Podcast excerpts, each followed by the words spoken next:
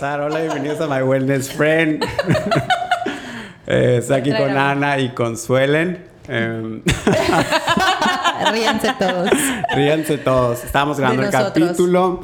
Llevamos 45 minutos y se llenó la tarjeta. Ajá y accidentalmente o correctamente o erróneamente la borré. Entonces nos quedamos sin esos 45 minutos. Creemos que es la mejor decisión. Sí. Sí, ok. Creemos que vienen más cosas adelante, más interesantes. No es que no estuve interesante, pero viene lo más bueno. viene lo bueno. Bueno, vamos a empezar desde un principio. Sí, bienvenidos, bienvenidos. Qué bueno que nos pasó esto contigo, soy La neta. Porque con otra persona no sé qué hubiera hecho. Oye, bueno, eh, bienvenidos a todos. Pues como ya les dijo José, vamos a volver a empezar nuestro episodio. Estábamos ya en la mitad del chisme. ya me iba a enterar por fin de algo. Y me voy a tener que esperar. Se regresa. Oigan, tenemos aquí invitada a Suelen Kelly. Eh, bienvenida de nuevo, Suelen. Gracias, este, les, les platicábamos un poco sobre eh, que yo a Solen la conozco desde hace mucho tiempo ya, según yo no tanto, pero sí, es de las primeras personas que yo conocí al llegar aquí a Mazatlán, porque eh, es como familia de los Lyle, y yo la conocí en, en un bautizo. De hecho, yo todavía no viví aquí, yo ahí me acaba, fíjate, para hacer diferente esta introducción entre nosotros. sí. Pero yo ahí me acababa de revelar con mis papás y decirles de que me voy a vivir a México, ¿no? Y mi papá así de que, ay, no puede ser, ¿y qué vas a hacer con Aranza? Y así. Y yo, bueno, y aparte me voy a pasar Navidad y Año Nuevo a Mazatlán. Bye, ¿no? Entonces, como que, ajá, y venimos al bautizo y ahí conocí a muchísima gente. Que luego me pasaba que el papá de Pablo nos mandaba las revistas estas gente. Actitud, la mandaba a México para que la viéramos. Entonces, yo la veía y no, no conocía a nadie, ¿no? Y ahora, y ahora me, me, pues no sé, como que me gusta que ya todas las caras que vi y que no sabía ni quién, ya todas van agarrando como su lugar en el videojuego, ¿no? La importancia de cada quien y así. Entonces, bueno, yo de ahí conozco la Suelen. Este, y pues nada, muchas gracias por estar aquí. gracias, Suelen, por, por, estar en este capítulo. Yo no te conozco personalmente, o sea, es la primera vez realmente como que estamos sentados y platicando. Te ubico porque, pues, Mazatlán es un huevito, entonces todos nos conocemos y en algún momento he escuchado tu nombre o, sé en lo que trabajas, este, pero así, así, platicar contigo yo creo que es la primera vez. Eh, tu mamá y tu hermana sí las ubico un poco más porque fue una consulta conmigo ya hace un par de años. Pero pues no, es la primera vez que me va a tocar. Y se me hace muy chistoso porque conozco muchas amigas tuyas, ¿no? De hecho, ahora que te están haciendo tu, eh, tu despedida soltera, eh, de hecho, varias estuvieron a consulta conmigo para adelgazar antes de... El evento del año. sí, sí, sin decir nombres. eh, pero que se me hace muy chistoso. Entonces ya por fin te voy a conocer, ¿no? Y sabes que algo que también no mencionamos y qué bueno que lo vamos a recapitular, pero todo el tema como de la alimentación, qué cosas te gustaban de chiquita y así. Porque, a ver, introducción, yo le había preguntado a Suelen que de dónde venía su familia, porque yo sé por tus apellidos que aquí llegaron mucha gente de Irlanda, Inglaterra, ¿no? A trabajar porque Mazatlán España de España era también un lugar donde cuando alguna vez que yo investigué sobre la historia de Mazatlán Francia, también, mi abuela es de Francia al principio lo usaron como para para tener aquí a gente presa eh, y esclavos, ¿no? Como que los mandaban de exilio a estas tierras áridas y calurosas. Muy. Entonces ya después se fue poblando por toda la gente de Europa que, que llegó a trabajar. Que venía aquí. a trabajar y es que también minas alrededor, ¿no? o sea, por ejemplo, mi, mi, bisabuelo, minero, a eso llegó de Inglaterra, bla, bla, bla. O sea, sí, Sí, como, y, todo el tema de la luz eléctrica y como que fueron todas estas familias que se vinieron a vivir para acá a traer todo eso, ¿no? A, esta tierrita. Así es. Y entonces nos platicabas que Yo, tus papás, ajá, se conocieron, se... Mis, papás se conocen de toda la vida, o sea, de como tú dijiste, Mazatlán, chiquito, imagínate en esa época, ¿no? O sea, mucho más chiquito, vivían cerca, mis abuelas amigas un poco en la costura y así. Este, o sea, mi mamá toda la vida le dijo a su suegra tía, ¿no? Que eso es muy sinaloense también, muy del norte, pero ahí realmente sí era un cariño porque eran muy, muy apegados, ¿no? Este, y bueno, se casan jóvenes, como les dije, con una tortita bajo el brazo. Este, se van a Monterrey, mi papá todavía estudiaba la carrera. Que ahora ya me enteré que estaba estudiando para contador, ¿no? Exactamente. Bueno, ¿cómo, se llama esa carrera? No sé. ¿Contabilidad? no es licenciatura, es contabilidad. Contabilidad. Contabilidad, sí. Ahorita creo que ya es con licenciatura, pero mi papá de hecho le dices licenciado. No soy licenciado, soy, contador. no, le pegas en el orgullo ahí. Contaduría pública es lo que, él es, ¿no? Él estudió en la UDEM, allá en, Monterrey. En Monterrey. Sí. Él se fue muy chiquito, de hecho. De hecho, se fue a los 15 años, se fue a Monterrey, porque se fue a la prepa del TEC. Ah, también. En internado. O sea, vivía con su hermano, con mi tío Wico, se fue, se fueron los dos bien chiquitos. Mi tío creo que tenía 14 y mi papá 15. Eran unos plebitos. No manches. Oye, ahorita que mencionas, yo son los dos. Cuando dijiste eso de que alguien conoce en el podcast anterior que nadie escuchó. en nuestro eh, propio podcast eh, privado. Dijo Suelen que de seguro conocen a uno o dos Kellys, ¿no? Yo conozco a tres. Bueno, ahorita estoy conociendo a tres, ¿no? conozco a, Karen Kelly, este... ¿Dentista? Sí, la dentista y la bolita, o sea, los hijos del güero, ¿no? Prácticamente y al Wico. Al Wico. ¿no? Eh, que se me hacen personalidades bien diferentes. O sea, como que siento que no son. mi primo. Al Wico tu primo, sí, no somos muy diferentes. Oye, pero también a tu tío una vez lo conocí. También tiene una personalidad. O sea. El Pablo con ellos aprendió a surfear. No, no, el papá. O sea, yo, así te voy a poner esta historia, ¿eh? Yo llego un día. Salgo, no sé qué historia va a contar salgo de surfear y me dicen de que hay fiesta en casa del Wico. Yo creo que yo tendría en ese entonces unos 19 años o 20 años, no sé. El Wico es dos años menor que yo. Ok. Entonces, o tendría 18 o 17. La fiesta era en su casa, ¿no? Entonces, pues vas a la fiesta de alguien más morro, como que siempre te imaginas que va a estar, pues, más calmado. no. Llego y es una party, güey. una party de un morro de 17 años. ¿Y qué es esto? Que parece un morro de 25 años. Puros morros tirando party hardcore. Y en eso se abre, creo que había una alberca y, había como unas puertas de cristal, ¿no? Entonces se abren las puertas de cristal y sale un vato como tipo Hugh Hefner, ¿no? Guapísimo, aparte. Así, en bata, güey. O sea, literal sale en bata. Eran como las 8 de la noche. Sale en bata. El vato así como que se acaba de salir de bañar y con un trago en la mano, güey.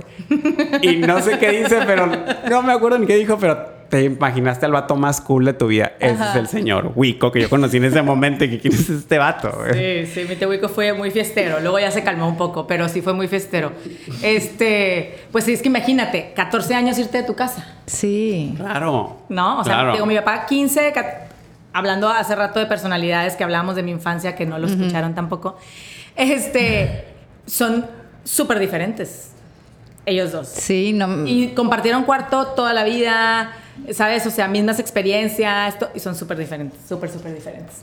Pero bueno, mis papás, te digo, Monterrey, allá nace mi hermana, luego nazco yo tres, tres años, años después. Tres años después, y luego llega la pequeña y grande Ingrid. La fue, fue lo máximo este, para nosotros, ¿no? La bebé, la muñeca, la, ¿no? La queríamos ver todo el día. Me acuerdo perfecto que hacíamos apuestas porque en ese entonces no se usaba el ultrasonido, o yo creo que ni había en Mazatlán. Claro, no podíamos saber qué Podíamos saber qué era, entonces era, es niño o es niña, ¿no? Y, Nomás les oía en el corazón. Ajá. Nomás. Exacto. Yo quería que se llamara Sharon. Sharon. Obviamente no decía Sharon, ¿verdad? Decía Sharon. La Sharon. La Sharon. Así decía yo de chiquita. No sé por qué quería que se llamara así.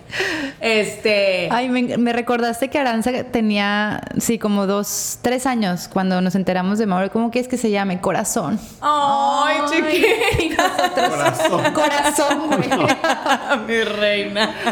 Oye, y bueno, y llega tu hermanita bebé. Llega mi hermanita bebé, que fue pues un chingo, ¿no? O sea como les decía hace rato, era, fue también un momento muy traumático en mi vida, que no me di cuenta hasta muchos años después, porque es cuando me quitan el trono, yo era la, chiquita de mi casa y de mi abuela y de mi tía y de todos los primos. Sí, la conce en un del lado Del lado materno, ¿no? Del lado de, mi mamá. Este, y en eso nace mi hermana y como 18 días después muere mi abuela.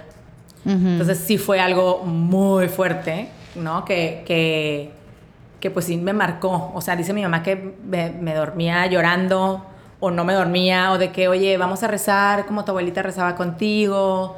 Este, por ejemplo, dato curioso, nunca había creído yo en esas cosas hasta hace poco que mi mamá me dijo que un día llega mi mamá de que, oye, vamos a rezar para, ¿no? Como para que te vayamos como todo. Ya recé, mamá. ¿Cómo que ya rezaste? Sí, con mi abuelita. ¿Cómo? Sí, aquí se vino a sentar mi abuelita conmigo. Mm, no manches, wow. wow, de qué? Y es que sí, como, niños estamos súper más sensibles a. Sí, sí, sí. O, también digo a mi mamá, bueno, no sé, al final a lo mejor era algo, un deseo tan grande que yo tenía que ¿sabes? La, la, la, sentí o no sé, ¿no? O sea, sí, en lo que tú quieras creer que te exactamente. pero tranquilidad. Fue, O sea, exacto, me dio paz y me dormí. Dice que nunca más tuvo problema, problema tanto así como para dormir. Oye, y por ejemplo, en tema a relación con la muerte, ¿no creaste tú como algo ahí, no sé, o sea, cuál es tu concepción? No, digo, ya sé que qué pregunta tan profunda. No, no, no, sí. Pero yo como a los 7, 8 años mm, me di cuenta del tema de la muerte y desde ahí es algo que yo tengo muy presente hasta hoy en día, ¿no? Como que yo sentía que yo la, la sentía antes de que pasara. Okay. Porque te voy a contar mi historia así loquilla, como que yo me ponía a pensar en eso y me daba como mucha ansiedad, ¿no? Saber que, que, todo lo que existía iba a dejar de existir. Y me empezaba a dar como estos ataques de ansiedad chiquita, pues bañándome, cosas cuando estás sola que estás pensando pendejadas, ahí. Y pasó una vez que justo me dio como ese ataque y le grité a mi mamá, ¿de qué mamá? Entonces mi mamá salió al baño y salí, la abracé, ¿qué pasó? Yo es que no me quiero morir y no sé qué, y la, la, la. Bueno, yo me estaba bañando porque iba a la piñata de una prima mía. Y justo cuando me estoy arreglando, le hablan a mi mamá que se acaba de morir su tío, hermano de mi abuelita, total de que se acaba de morir tu tío Rufino y yo así de que lo predije, yo lo sentía antes, ¿sabes? Sí, sí, sí. Entonces yo me, me compré ese trip y varias veces me pasó que me daban los ataques y a la hora, dos horas o al día se murió fulanito. Entonces yo empecé a crear como este miedo bien cabrón a la muerte, güey. Que ya Sentías algo y decías, alguien se va a morir. Ajá. Es más, yo no me podía dormir boca arriba o así como con los brazos en la panza o aquí, porque sentía que así se veían los muertos. Entonces yo siempre me dormía boca abajo y me daba miedo sentir mi corazón porque me daba cuenta que esto era lo que me mantenía viva. Entonces no quería sentirlo, o sea, sí creé yo un miedo muy profundo que ya de grande lo empecé a trabajar, ¿no? Lo sigo trabajando, pero como que al tener esta pérdida tú, yo lo digo porque, a ver, lo vi con mis hijos y la perrita que no tiene nada que ver con perder una abuela, yo perdí a mi abuelita ya grande y, fue fuerte. Eh, pero cuando tú tienes una pérdida tan chiquita de alguien que quieres tanto y en una edad en la que a lo mejor no lo puedes razonar tanto, como ¿qué sientes que te pudo haber creado? Fíjate que yo, como les decía hace rato, siento que bloqueé a lo mejor muchos esos sentimientos por muchos años porque no me acuerdo de haber tenido un trauma con la muerte. O sea, como también fue mi abuela murió y no volvió a morir mis abuelos. O sea, yo acabo de, de perder a mi última abuela hace menos de un mes. Sí, sí. ¿Sabes? O sea, tuve abuelos mucho, tiempo. O sea, mi abuela era, era, no se murió grande, pero era mucho más grande que mis abuelos paternos, ¿no? Entonces era un poco como lo, lo, normal, ¿no? Que murieran ellos primero. Primero, claro. Pero ella murió, tenía, creo que no tenía ni 70 años, 60 y tantos años, o sea, sí, joven. relativamente joven, ¿sabes? Este, y mi abuelo, su esposo muere todo el mundo pensó que se iba a morir muy rápido, de, que extrañar, bla, bla, bla. Que cero, se murió, o sea, yo estaba en prepa cuando se murió mi abuela, muchos años después. Muchos años después. Entonces sí hubo muertes en mi, en, mi vida, pero no tan cercanas. O sea, ni un tío cercano, ni, ¿sabes? O sea, hermano, por ejemplo, eh, matan al hermano de mi abuela, que nos lo queríamos mucho, éramos cercanos, pero era como, pues no está tan, tan aquí. Sí, no era parte como que no día a día como para sentir como de mi inner circle, como que no lo sentía tan, digo, sí decía, chale, y sí lloré, me acuerdo y todo. Este, pero, por ejemplo, perdón si alguien se ofende, pero estaba tan, lo veía tan X que, por ejemplo, el día, yo estaba en sexto año, creo que era, muere, matan a mi tío el día que iban a grabar siempre en domingo en Mazatlán. Órale. ¿Okay? Me habían dejado ir. O sea, que era una hazaña que me habían dejado ir. Llegan por mí y me dicen, murió tu tío Rodolfo. ¿Qué crees que fue lo primero que pensé? Vamos a ir al programa. No voy a ir a siempre en domingo. claro. Claro, claro.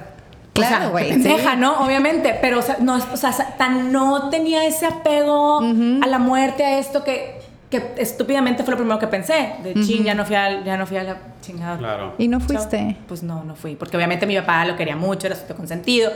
¿Sabes? O sea, por eso se llama Rodolfo mi papá, él se llama Rodolfo. Ah, bueno, muchos bueno, temas, ¿no? pero, sí. pero sí, siento que no me quedó un trauma hacia la muerte el trauma a la muerte me llegó hace dos años con la pérdida de mi suegra. Mm. Ahí sí. fue donde me llegó. Ya Ahí- conocer a alguien y... no, y sabes qué? Tener que. O sea, la Delia no estaba 100% bien, mi suegro no estaba bien, mis cuñados no estaban bien. Entonces era, a ver, te tienes que. Sí, no sí, te sí. puedes, eh, o sea, hacer. Tener que sostener. Tienes que Ajá. sostener, ¿sabes? O sea, yo decía. O sea, mi todo, la Delia, no la puedo dejar caerse. Ajá. Hasta me han de llorar, pero, Sí. ¿sabes? Como que decía, tengo que estar bien fuerte. Y tan, yo me, me, me puse tan fuerte, tan ella está bien, todo tiene que estar bien y comida y esto y lo otro y trámites, ya sabes, y todo, que al, y aparte pandemia, ¿no? Me dio unos ataques de ansiedad horrorosos que yo nunca había tenido. Y era, y luego muere el papá de uno de mis mejores amigos, entonces como que era, ¿cuándo me toca el putazo a mí? Sí. ¿Sabes? Claro. Yo veía a, mi mamá, a mis papás y a mi tía y era, los quiero un chingo, o sea, no. Sí, como no Siempre les digo los quiero, porque no, ¿sabes? O sea, me cuesta el, el- ya va a venir, Ajá. ahí viene, me toca, sigo yo. Sí, está. Sí. está Eso me bien quedó más cabrón. de grande que de chiquita. Es que creo que Porque tienes... también estoy más consciente, ¿no? Es- Sí. Exactamente, creo que tenemos que tener como que un poquito más de conciencia a nuestro alrededor. Sí, yo también de chiquito me tocó vivir muchas experiencias, una que otra cercana. Eh, mi abuelo falleció y yo estaba relativamente chico. Eh, un tío mío falleció también estaba chico, creo que estaba en primaria, no me acuerdo en qué edad. Mis primos se fueron a dormir a mi casa, él falleció a los días, lo estaban operando en México. Entonces, verlos a ellos, a su mamá, como que algo medio me impactó, pero eran más el cuestionamiento de que no tanto que mi tío ya no está aquí, sino qué sigue después de esto. Eso era como que lo que en esa etapa era lo que me impactaba, ¿no? Como la típica de que cuando te explican del universo y luego, pero si es infinito, entonces ¿dónde se acaba y dónde empezamos Sí, sí, sí, nosotros? sí, sí, ¿Y quién sí. lo inició? ¿Sabes? Sí. O sea, esa, esa se, se, eh, alineaba más como que a la pregunta de la muerte, más no la necesidad de que esta persona no existe ya. Ya en un futuro más empieza eso como Sí. que, o sea, ya como que siento que en la pasando la pubertad ya es más como que si no está esta persona, ¿cómo voy a estar Sí. sin esta persona, no? Luego también de repente me llega, o sea, como que me empecé a dar cuenta de, volviendo a lo de mi abuela, en qué tanto me afectó. Una vez fui con el doctor José Luis y me empezó a revisar el iris y todo y luego me dice, tienes una cicatriz súper profunda en el ojo, me dijo. ¿Qué te pasó? Y lo primero que se me vino a la mente, me dijo, algo te pasó muy cabrón de chiquita. Mm. Y lo primero que pensé fue mi abuela. Y le dije, murió mi abuela cuando tenía seis años. Me dijo, estás cañón, me dijo. Bien profunda está. No manches. Me dijo, y se ve vieja, o sea, una cicatriz ya de hace muchos años, ¿sabes? Y como que de ahí empecé a ver y, y como que platicaba con mi mamá y, ¿sabes? Como que yo tenía, obviamente, una imagen súper linda de mi abuela, que digo, sigue, sigue, pero ya he tenido más historias de verla la persona, no la abuela. Sí, la, ¿sabes? la O sea, fuiste construyendo como persona. Sí, o sea, yo siempre he dicho, no hubo mejor abuela, porque era súper consentidora. En cambio, la mamá de mi papá era un poquito más Estricta. Más estricta, rígida. sí, o sea, como que no éramos tan, o sea, obviamente la adoramos, ¿no? Pero no éramos tan cercanos, como que siempre me dijo gorda, entonces odiaba ir a su casa a que me dijo Mm, gorda, ¿sabes? claro. Entonces, pero luego ahorita que murió me dio otro shock y ya consciente, como estamos diciendo, fue de me dolió más de lo que de verdad pensé que me iba a doler. Ok. O sea, lloré un chingo que no pensé que me fuera a pegar tanto, Ujú. ¿sabes? Como que mi abuelo tenía, mi abuelo murió hace un año y tenía 98 años, entonces era como algo que yo ya decía, pobre, o sea, no Ujú. tenía amigos, no- o sea, encerrado por la pandemia, y Sí. decía, ya le toca, o sea, ya le Ujú. toca. Y a mi abuela no pensamos que fuera a ser así, y como que, y el otro le decía a la Delia, es que definitivamente lo que te choca, te checa. Soy súper parecida a mi abuela, Wow. súper. Qué cabrón, o sea. Cabrón, sí. cabrón. Y luego abrí el otro día su closet de que mis tías, de que agarren la ropa que quieran. Y yo ya no quise abrir porque se iba a llenar mi casa de ropa. ¿En De- serio? Súper fregona, como que me sentía identificada en eso, ¿sabes? No sé. Wow. Sí. Sí. yo con mis abuelos, abuelas tuve, tengo una experiencia, y yo lo hablo así. Mi abuelita, la de parte de mi papá, que es la que tengo tatuada en mi brazo como colibrí, que es con la que yo crecí, apapachadora, la, la, la, era muy buena abuela de niños. Como adulta yo ya no la disfruté porque le dio una depresión y ya no se quiso relacionar. Y mi abuela materna, que era como la estricta, cállate, no brinques, no me ensucies, no, no, no, no era buena abuela de niños, me cuidó y todo muy bien, pero de adulta la disfruté un chingo y la entendí como ser. De sí. que dije, qué buen pedo eres, ¿no? Sí, no sí. te gustan tanto los niños, estamos de acuerdo. Que ese no es tú, Ajá, pero de adulta me fascina, ¿no? Que es con la que todavía hablo. Y más o menos siento que ya, pues puedes crear esas relaciones, pero es por, pues sí, es porque son personas distintas Sí, sí, y, y, y hay quienes sí se saben relacionar con niños y quienes no, definitivamente. Total, total, total. Oye, bueno, y ya estoy perdida con el podcast anterior. Ya pero, sé, nos perdimos mucho, pero Sí, pero bueno, hablamos... eh, Hablamos también de cuando te fuiste a Monterrey. cuando me fui a Monterrey, bueno, que me fui a cuando Ah, les decía sí, que otro de mis sí. traumas de mi vida, muy Sí, sí, mal, sí. Fue cuando me doy cuenta que la carrera que siempre quise estudiar no era para mí. Yo siempre dije que iba a ser este, doctora, ginecóloga, que ahí me aventé un chiste que no lo captaste. Que no entendió vamos a Ana. ver por qué quería ser ginecóloga. Muchos años después nos damos cuenta el por qué. El por qué. Este, y eh, me voy a Monterrey, me voy un año a Estados Unidos saliendo de prepa, me voy a Monterrey, empiezo a estudiar en la UDEM medicina. Estudié un chingo, un chingo, un chingo. Te digo, mis amigas no se acuerdan que yo vivía en Monterrey. Así de la Elisa me dice, ¿cuándo estuviste en Monterrey? Y yo, güey, acuérdate esto, esto. Ah, sí es cierto.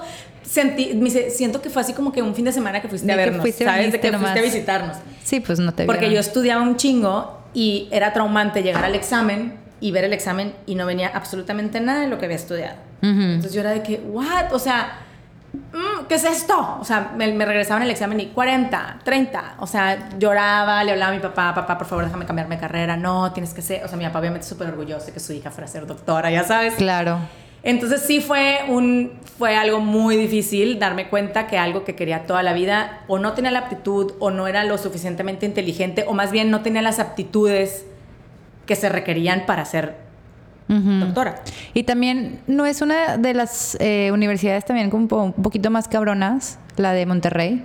El, el TEC, Ok. el TEC, la UDEM no tanto. No tanto. La- ok. el, el TEC para entrar a medicina del TEC es un cohete. O Mm. sea, está bien, bien difícil, bien, bien difícil. Pero, pero te digo, sí, me costó mucho. Sí, pues me sí costó que- mucho, no, y luego por fin, después de pues todo un semestre, darme cuenta de que, o sea, yo ya me había dado cuenta, ¿sabes? O sea, yo ya decía, ya no puedo más, o sea, de verdad, si estoy estudiando, no es como, o sea, yo no quería, o sea, creo que mi papá pensaba que "Ah, esta se fue peda y realmente... No estudió, ¿no? Y, y por eso ya no quiere. Por eso no la está Eh, Dijo, qué hueva estudiar tanto, estudiar tanto, medicina es una chinga, mejor me quiero ir de fiesta con mis amigos. Y yo, papá, es que neta no salgo. Ajá. No salgo. O sea, es más, mis papás no me dejaron vivir con unas amigas porque me dijeron, te la vas a pasar de fiesta. Vas a vivir con alguien que no te lleves. Sí. Que terminé viendo con mazatlecas, pero no eran mis, o sea, no eran de mi bola y así, ¿sabes? Eran más grandes y así. Sí, y si está bien cabrón, yo, yo, bueno, mi papá es médico, pero tuve dos amigas de mi bola que estudiaron medicina. Sí, no, las perdimos. Claro. O salían y se quedaban dormidas en el carro, Por supuesto. platicando de que qué Sí, sí, no, es, es un chingo, es Está un bien chingo. cabrón. Muy cabrón. Te digo que yo tenía un amigo, pues te digo de las aptitudes, tenía un compañero que salía todos los días, llegaba en vivo a la escuela, digo, yo creo que ni, ni el libro había comprado, y se sacaba 90, 99, 100, y era de, güey, neta, sus papás doctores, o sea, como que siento que ya mucha gente lo trae, otros se, se esfuerzan un chingo, a mí no me dio la vida. Y al final es un ambiente bien pesado también, ¿no? Yo entré, de hecho también quise estudiar medicina, este, y tiré la toalla. Dije, esto Sí, no, no. es para mí, ¿no? No, o sea, la calidad de vida que yo quiero, el tiempo, no, ¿no? Entonces, sí, qué, qué bueno que, que te pusiste en tu macho y dijiste, no, de aquí no me, o sea, si esto no es lo mío, no me voy a quedar aquí. No, y es que aparte decía, a ver, toda mi vida he sabido que no somos, no tenemos lana, ¿sabes? No es como que voy a desperdiciar otro semestre Claro. en una carrera que sé que no la voy a armar, que voy a reprobar, que no lo estoy disfrutando tampoco, o sea, no, no, no. Entonces por fin ya mi papá me deja cambiarme de carrera, me cambio de carrera, me vengo de vacaciones a Mazatlán y, oh, oh, se acabó el dinero. Ya no te regresas. En Mazatlán. ¿no? Ujú. Entonces entro al TEC, a Administración de Empresas. Y ahí ocurrió el suceso donde conoces a Jimena. Ahí conozco a la Jimena, me empiezo a llevar más con el porno, o sea, con todos los que estaban aquí. Este, que cada uno se fue yendo poco a poco. La Jimena y yo fuimos las únicas que nos quedamos a graduarnos en Mazatlán. O sea, de la bolita, Ujú. pero ella sí se fue un año a Francia, se fue un semestre a Madrid, porque ya conocía al Gaitán y se fueron allá. O sea, como Ok. que, ¿sabes? Este, y yo era la que aquí estaba recibiendo a todos Recibi- en las vacaciones. No, bueno, llegaban las vacaciones y en mi casa era, ya no vamos a ver a la Suelen. Sí, pues no. Y sabes qué, soy, como te dije hace rato, soy súper sentimental. Cada despedida, por ejemplo, la Carla Tame, que no sé si lo ubicas, vive en Chiapas, otra de mis amigas, amigazas, cada que se iban era llorar. Mi mamá me decía, Pues "Ya no te despidas de ella. y yo, es que, o sea, para mí era un trauma haberme quedado en Mazatlán, la verdad, porque mi papá siempre fue, te vas a ir a Monterrey, te vas a ir a Monterrey. Y Monterrey en específico, no sé por qué, pero digo, porque él estudió allá y lo amó, ¿no? Sí. Fue, fue muy feliz. Entonces siempre fue como que yo tenía imprint de, Claro. me voy a ir a Monterrey. Mi vida está en Monterrey. Claro. Sí, O claro. sea, ¿qué, qué estoy haciendo aquí? Mi vida es en Monterrey. Todos mis amigos van a Monterrey y yo, nah. Es que aparte se van tus amigos y es como que es tu mundo, es todo el tiempo. O sea, son tus amistades al final del día, ¿no? Yo me acuerdo mucho también eso, que todos se van y los que no se van a Monterrey se van a Guadalajara, ¿no? Eh, En mi generación muy pocos se fueron a México. Casi todo el mundo se fue a Mon- tampoco. Monterrey o Guadalajara. Predominó un poquito más Guadalajara. Generaciones más arriba me tocó Monterrey, que predominaba muchísimo sí, más sí. Monterrey, ¿no? Este, y había dos o tres que se quedaban, así como fue tu caso, y me acuerdo totalmente de que, ay, sí, ¿quién está allá? Creo que en nuestra generación está la Clarita y la Karen Daniela, así de que, pero todos los demás estábamos regados por todos lados, o sea, los que no estaban ahí estaban en Baja California, pero sí, te Pero vas. bueno, al final también era bien. Mira, la verdad es que nunca he tenido un problema con hacer amigos. Gracias a Dios. Siempre Sí. he sido súper desenvuelta. eh, o sea, hablo con la pared. ¿Sabes? O sea, soy muy amiguera, entonces eso, no me, eso me ayudó a haberme quedado aquí. Eh, por ejemplo, cuando se fue la Jimena, su primer semestre que se va. Eh, no, su segundo que sigue en Francia es el primero del Gaitán en Mazatlán. O sea, yo conozco al Gaitán. Primer- órale. ¿Sabes? O sea, Ajá. ellos se conocen acá, bla, bla, bla, X. O sea, yo, eh, mis amigas como de extranjeros, este, siempre había extranjeros en Mazatlán, ¿no? O sea, Siempre. siempre estaban súper cool, se venían para acá a surfear y la fregada, entonces hacíamos muchos amigos. Eh, obviamente hice mis amigos del TEC, que por ejemplo el viernes tengo cena con ellos, o sea, ¿sabes? Mi Ok. generación. O sea, que son más chicos que yo, unos, ¿no? Pero nos llevamos muy bien. O sea, para eso nunca he tenido problema. Pero lo padre era, pues se venían de puente, se venían para Claro. acá, de repente me llegaban de sorpresa. Claro. Entonces, eso sí fue muy, muy padre, pero al final sí era como, o sea, cuentan historias de, ay, en el vivero. No sé si te tocó ir al vivero alguna vez, era la, es la casa donde vivían mis amigos allá en Monterrey. Y cuentan historias de las fiestas y todo, y yo de que, Yo no. Es- me las sé de memoria, ¿no? Claro. Las, las historias, ya me las sé de memoria, Oye, el, pero... el pues, vivero es donde tenían, donde tenían la serpiente.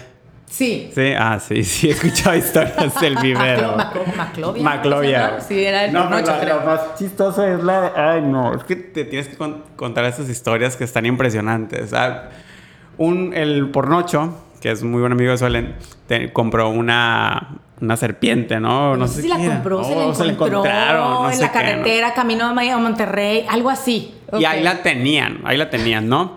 Este, y en la casa en la que vivían, como que la tenían en un lugar, ¿no? Entonces, en una de esas, se les ocurre el fin de semana, porque los vatos siempre andaban ideando como que qué hacer, ¿no? Sí. Son muy manuales en muchas cosas, ¿no? Digo, pues el vato es fotógrafo, Y artista. artista, sí, porque el artista. Enrique Freire, el, el Ok. Rafi, El ¿sabes? Rafi, O sea, puro ujú. vato man- Handyman man- y- handyman, sí, ¿no? creativo. Ajá. Entonces el güey dice, güey, ¿por qué no le hacemos un vivero bien chingón? ¿No? Y los vatos agarran unos muebles que están ahí arrumbados, ¿no? Ajá. Pero esos muebles era, son, del, son del Enrique, creo. Creo que sí. Eran del Enrique. Y eran de un tío del Enrique que ya había fallecido, güey. Ajá. Pero estaban ahí arrumbados. Entonces, pues los agarran y los hacen y le compran una pinche luz LED acá perrona. Tipo pecera, fregón, ¿sabes? Fregón, fregón. Ajá. Así lo veías y decías, wow. Y en ese día el Enrique, güey. Y arde Troya, güey. Porque, los muebles no le dijeron nada, o sea, lo hicieron sin permiso. de Ah, no mames. Sí, y el güey dice, no mames. O sea, yo le tengo un montón de sentimientos a ese mueble, güey. Y mil y unas historias. Y sí. así, mil y una, Sí, sí, ¿no? sí. Para que te des una idea, ¿no? No. O sea, me perdí de mucho, ¿sabes? O sea, como que sí digo, ay, me perdí un chorro, pero al final también tengo un chingo de recuerdos chingones de Semanas Santas, puentes, Ah, o sea, acá, claro. o sea, increíbles también. Oye, ¿no te llama mucho a ti la atención? A mí me llama mucho la atención que, por ejemplo, cuando nos íbamos y regresábamos, eh, siento yo que, que- que se sentía, ¿no? Que la gente estaba de vacaciones. Y ahorita siento que ya no se siente eso. Es que ya somos adultos. No. Es No, por güey. eso. Pero también no siento que, que el, nivel de gente está así todo el tiempo, así, pum, full.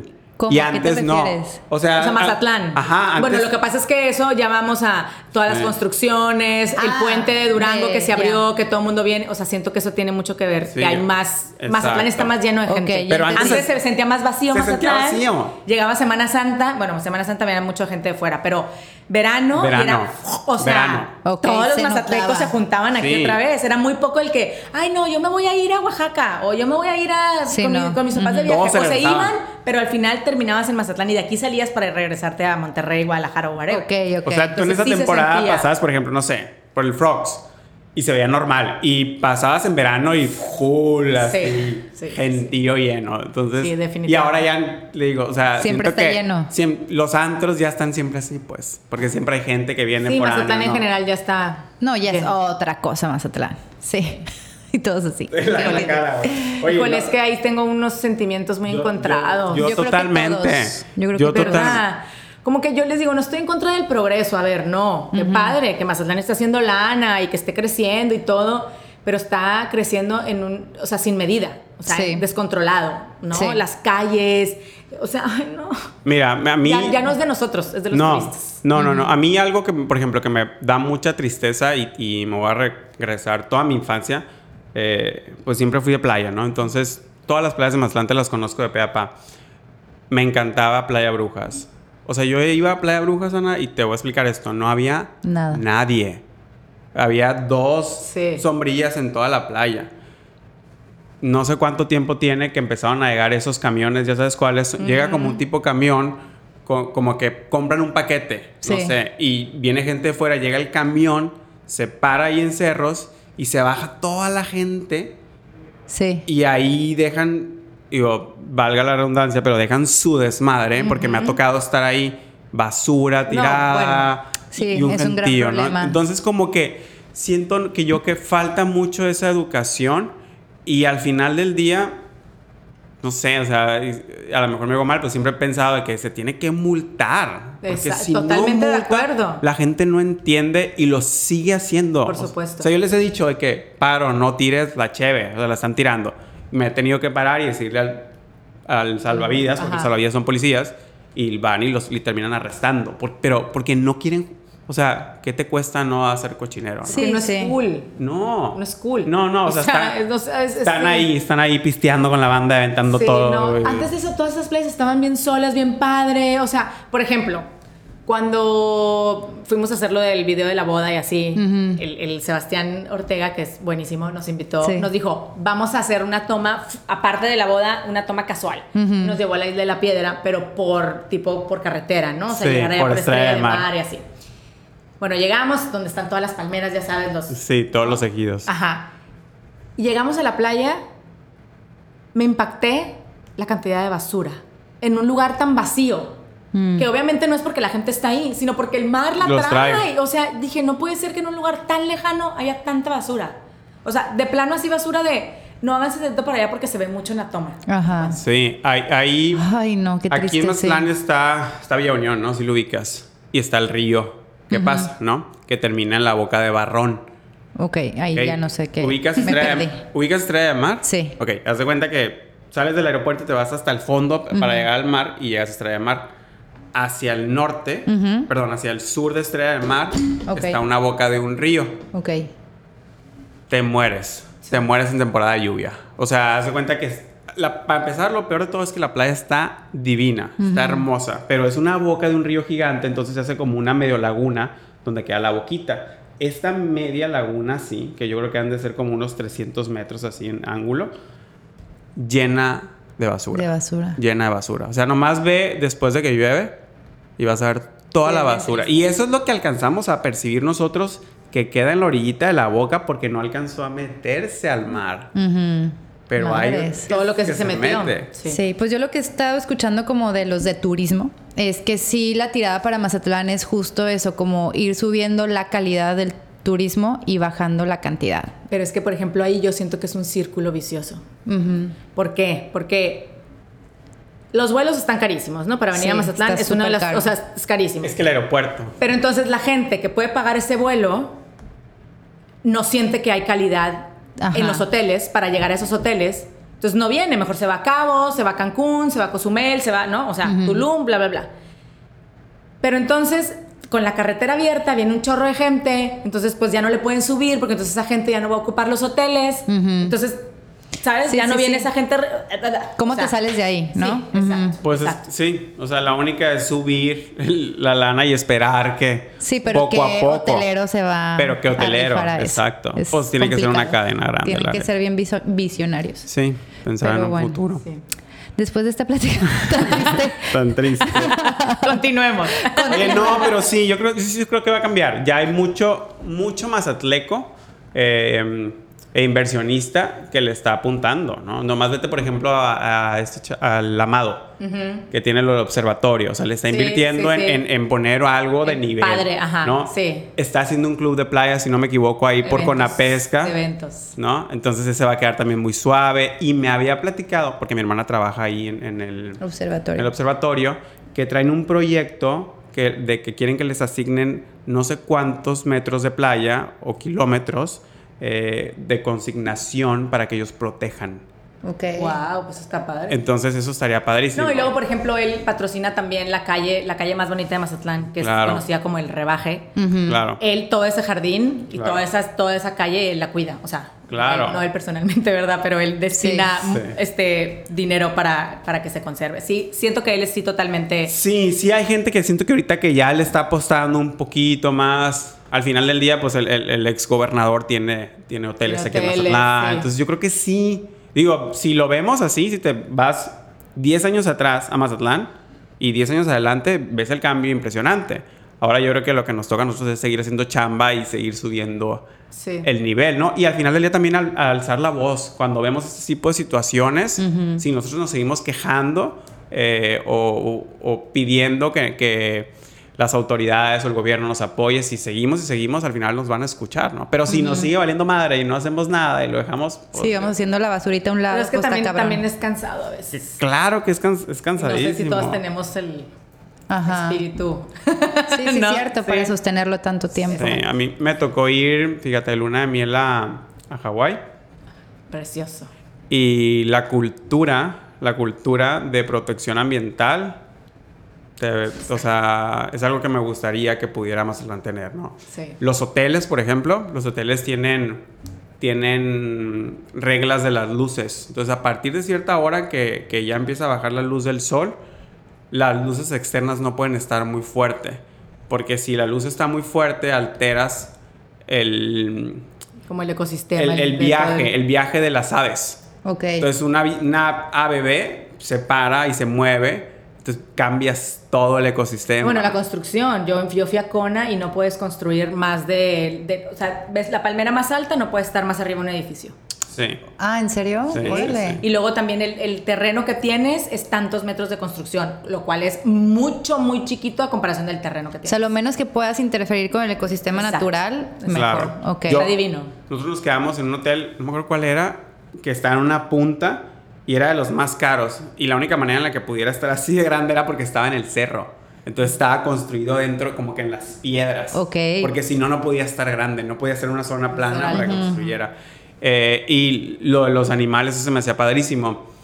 Fuimos a dos, tres playas que nos tocó que salieran animales del mar. Y en cuanto salen, los salvavidas van y les ponen un, como un, este, como los acordonan para que la gente no se acerque. Entonces sale una tortuga y se acuesta A gusto. a gusto y nadie se puede acercar porque los Ok. protegen. Te digo esto porque el fin de semana fui para Oceánica Y te encontraste. y me tocó ver una iguana saliendo del mar así, de Eso no este era un tamaño. De que no era un caimán. No, así un iguanón de que me dijo Dacia, ¿qué es eso? Es un tronco. Y yo le digo, no, no es un iguana. Y era una iguana. O sea, viene saliendo del mar y se Wow. pone ahí. No.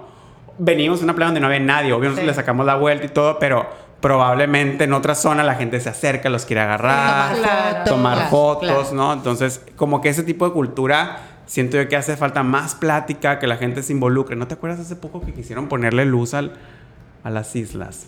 Sí. Sí, sí lo recuerdo. O sea, eh, eh, Hay mil proyectos en las islas como para sí, o sea, acabárselas. sí, o no, sea, es otro tema. Ahorita están cochinísimas, la- el gentío. Bueno, o sea, nos podemos ir aquí Sí. horas.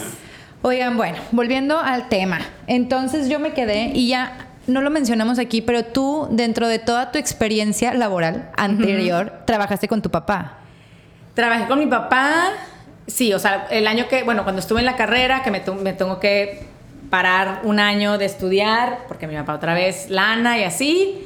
Este, van a decir que no es chambeador, es bien chambeador mi papá, nomás que es bien mala paga la gente más atleca. Pero bueno, este ese es otro tema. este, eh, me detengo, trabajo con él, que les decía que creo que ahí fue cuando nos paramos. Sí. Este, que, era muy difícil. Era bien difícil trabajar con, o sea, al principio yo era, te digo, era una tonta de 23 años que no sabía nada, ¿sabes? O sea, me daban el dinero y me lo iba y me lo gastaba en un sushi que me importaba y no tenía dinero toda la semana, pero ya me había comido mi sushi, cosas así. Entonces, cuando me, me, empiezo a trabajar, obviamente ahí se acabaron un poco las reglas en mi casa, porque como yo ya trabajaba, a mí no me podían poner hora que hora llegaba, entonces salía un chorro, eh, ¿sabes? O sea, me la pasé brutal ese año, pero también fue un año bien difícil porque mi papá hablaba en la casa, hablábamos de la oficina y en la oficina seguíamos hablando de la oficina, pero entonces me regañaba bien feo y me decía, y ya después yo le decía, oye, no me regañes así de feo, es que es para poner ejemplo y yo. Conmigo. no, o sea, o sea, soy muy sentimental. Claro. O sea, me duele un chingo. No está padre que quieras agarrar, o sea, como marcarme como a mí, ¿sabes? O sea, al final pues sí, soy una empleada más, trátame como ellos también, pero a ellos no les gritas así. A ver, grítale uno así, ¿sabes? Como que sí fue, la verdad fue bien difícil. Yo me iba en camión a la oficina, no, quería ver, irme con él. O sea, no, sí fue bien difícil. Sí, ¿cómo Y vivíamos en la misma casa aparte, ¿no? claro, ¿cómo marcas límites ante tu autoridad, güey? Exacto. Qué difícil. Exacto. Y yo siendo una tonta, o sea, yo me sentí una tontota, la verdad. Pues o sea, 23 años me sentí una niña, no sabía nada. Entonces sí, sí fue ahí como medio, medio fuerte y aprendiste mucho. De... Aprendí mucho de, de, de, chambear, obviamente, de ver a mi papá chambear, este, y de, pues de, lo que vale el dinero. Valorar, ¿no? Puta, o sea, ocho horas de trabajar y me llegaba el cheque y ñe, o sea, ¿qué? Nada más esto, chingado, o sea, ¿sabes? Sí estaba cañón. Sí está cabrón. Entonces, cuando vuelvo a la escuela, ya veo la escuela, la verdad, sí totalmente diferente que en años anteriores, tanto en primaria, secundaria, prepa y en la carrera, ¿no? Como que sí valoré mucho, valoré mucho todo lo que estaba haciendo mi papá para pagarme lo que costaba el TEC, ¿no? O sea, era un chingo de lana, este, que ahorita cuesta discúlpenme, pero gracias a Dios no tengo hijos. Qué barbaridad la cantidad que, cuesta. Creo que es algo bien importante eso que mencionas. Por ejemplo, a mí sí me hubiera gustado tener eh, eh, eso de chambear. Digo, yo chambeé también, pero también una edad muy adulta. Hubiera estado bien padre chambear de morro, porque desde ahí ya te empieza a cambiar el chip, como dices tú. A mí también creo que me empezó a cambiar en el momento en el que empecé a darme cuenta cuánto valían las cosas y lo que me costaba generarlas, ¿no? No, bueno, y luego ya que vives fuera de tu casa, ¿no? Ah, que ya no, ya no tienes el colchoncito, la comidita, abres el refri y comida. Uh, Uy, sí. ¿No? O sea, eso también está, está cañón. Y parte, ¿sientes que te formó como a la hora de trabajar tú ahora que tienes tu propia empresa? Sí, mucho. Mucho, mucho, mucho. A ver, tenido esa experiencia. mi papá siempre ha sido muy buen jefe era maestro y yo tuve maestras que fueron sus alumnas y me decían el mejor maestro que he tenido. Mi papá es muy sensible, es, es, como yo, es muy sensible, es chillonzón, pero aparte es muy humano. Entonces es, por ejemplo, cuando les decía que cuando yo me daba cuenta que él trabajaba en abril y llegaba a la una de la mañana, dos de la mañana, tres de la mañana, no nada más era porque estaba en la oficina esa hora, es porque llevaba a todos y cada uno de sus empleados a sus casas.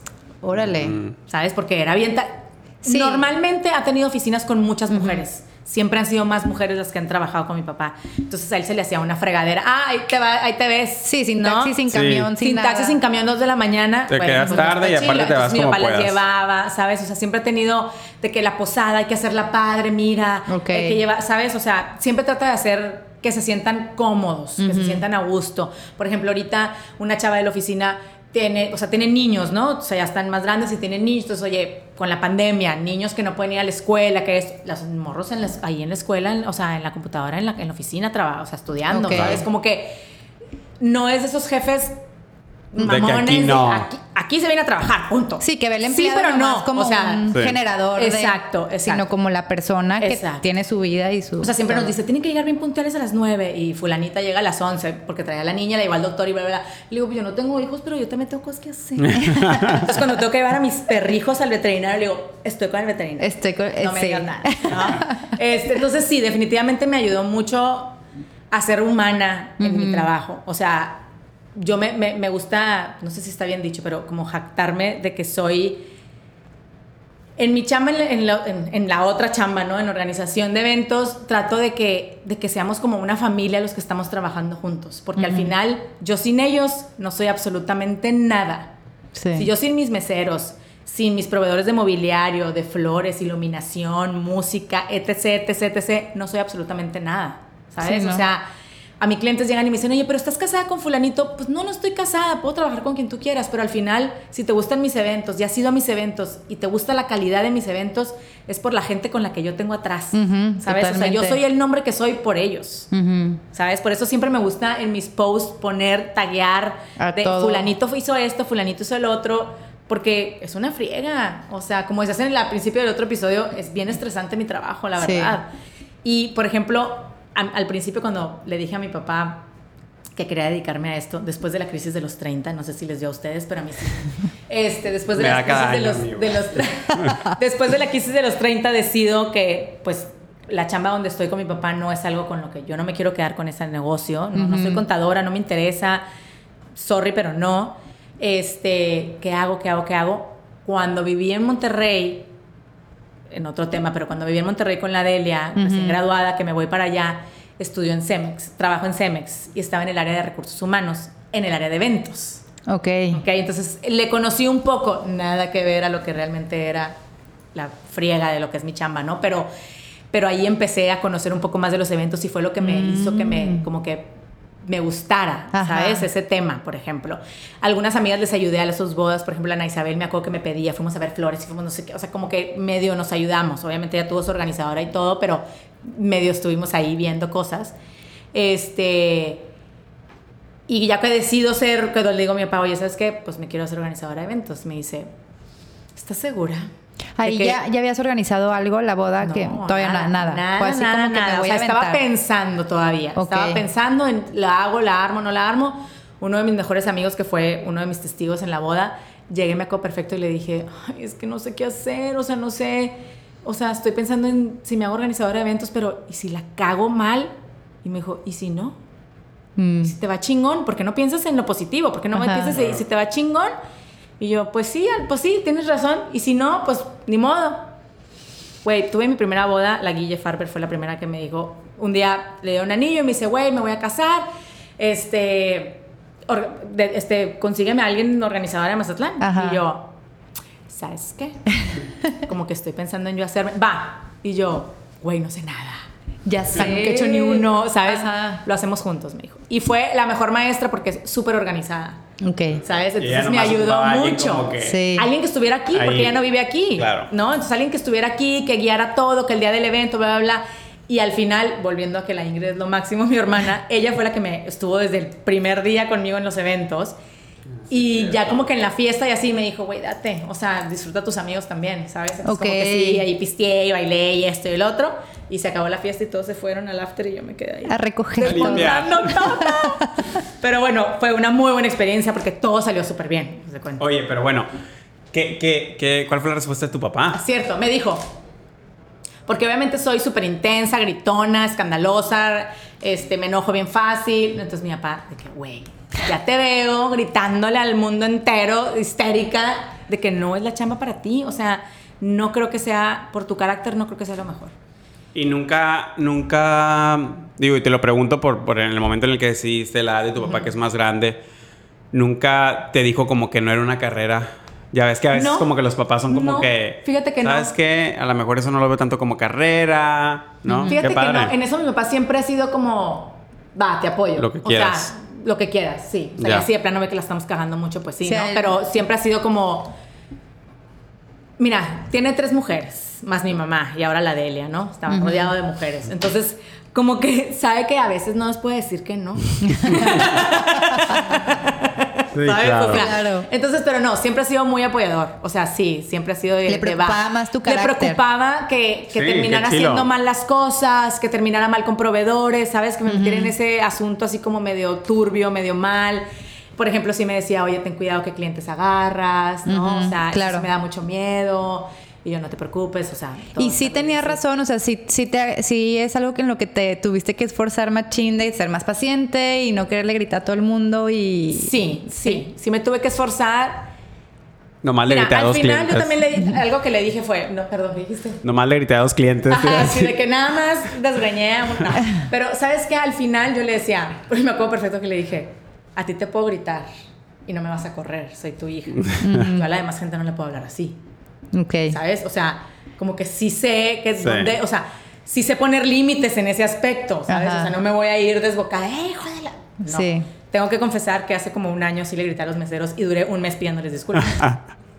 ¿Ok? Ok. O sea, Sí, porque pues y hasta, que- hasta ellos se sorprendieron porque no soy así. O sea, Pero es o que sea, aparte trabajan bajo presión, que era Es- lo que es- platicamos con la Andrea, Con la Andrea. la del Nao, ¿no? De que cómo le haces adentro de la cocina. Y dijo, debo confesar que sí he gritado dos, tres veces, pero es, es que por tienes, el, que, el tienes que sacarlo, güey. sí. Si no, te quedas con él. Pero y te a vas eso con también viene, por ejemplo, en la cocina siento que es algo más cabrón porque está, tu, tu, tu, tu, o sea, tienen un tiempo muy limitado. Sí. Obviamente yo también, pero entonces, ¿qué hago? Trato de montar desde un día antes. Me preparo mucho más temprano, ¿sabes? O sea, Sí, anticipas todo lo ¿A qué horas empieza el evento? Me, me pregunta un proveedor. No, pues a las 4, mentiras, empieza a las 6. O sea, ya tus truquitos, Sí. ¿sabes? Vas Sabes con quién sigue, a quién no le puedes decir eso, ya sabes qué va antes, qué no.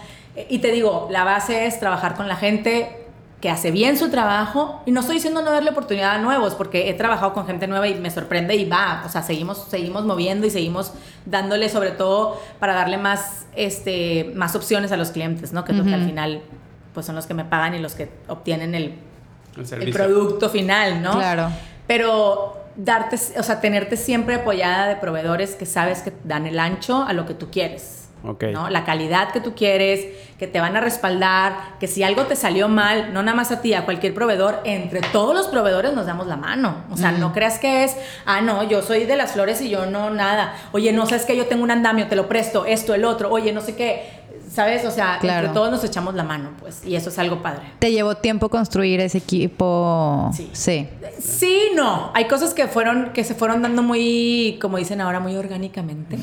Este, ¿no? Que se fue dando muy, muy, muy a gusto, muy, o sea, eh, proveedores con los que la primera, a la primera visita nos hicimos amigos, ¿no? O sea, por ejemplo, yo siempre menciono a Laura Steck de Marina Flowers.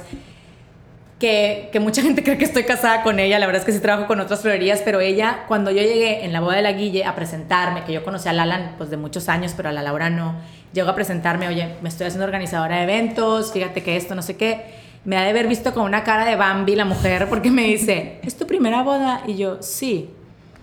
Ok, me dijo, yo tengo otras bodas, pero me voy a quedar contigo todo el montaje.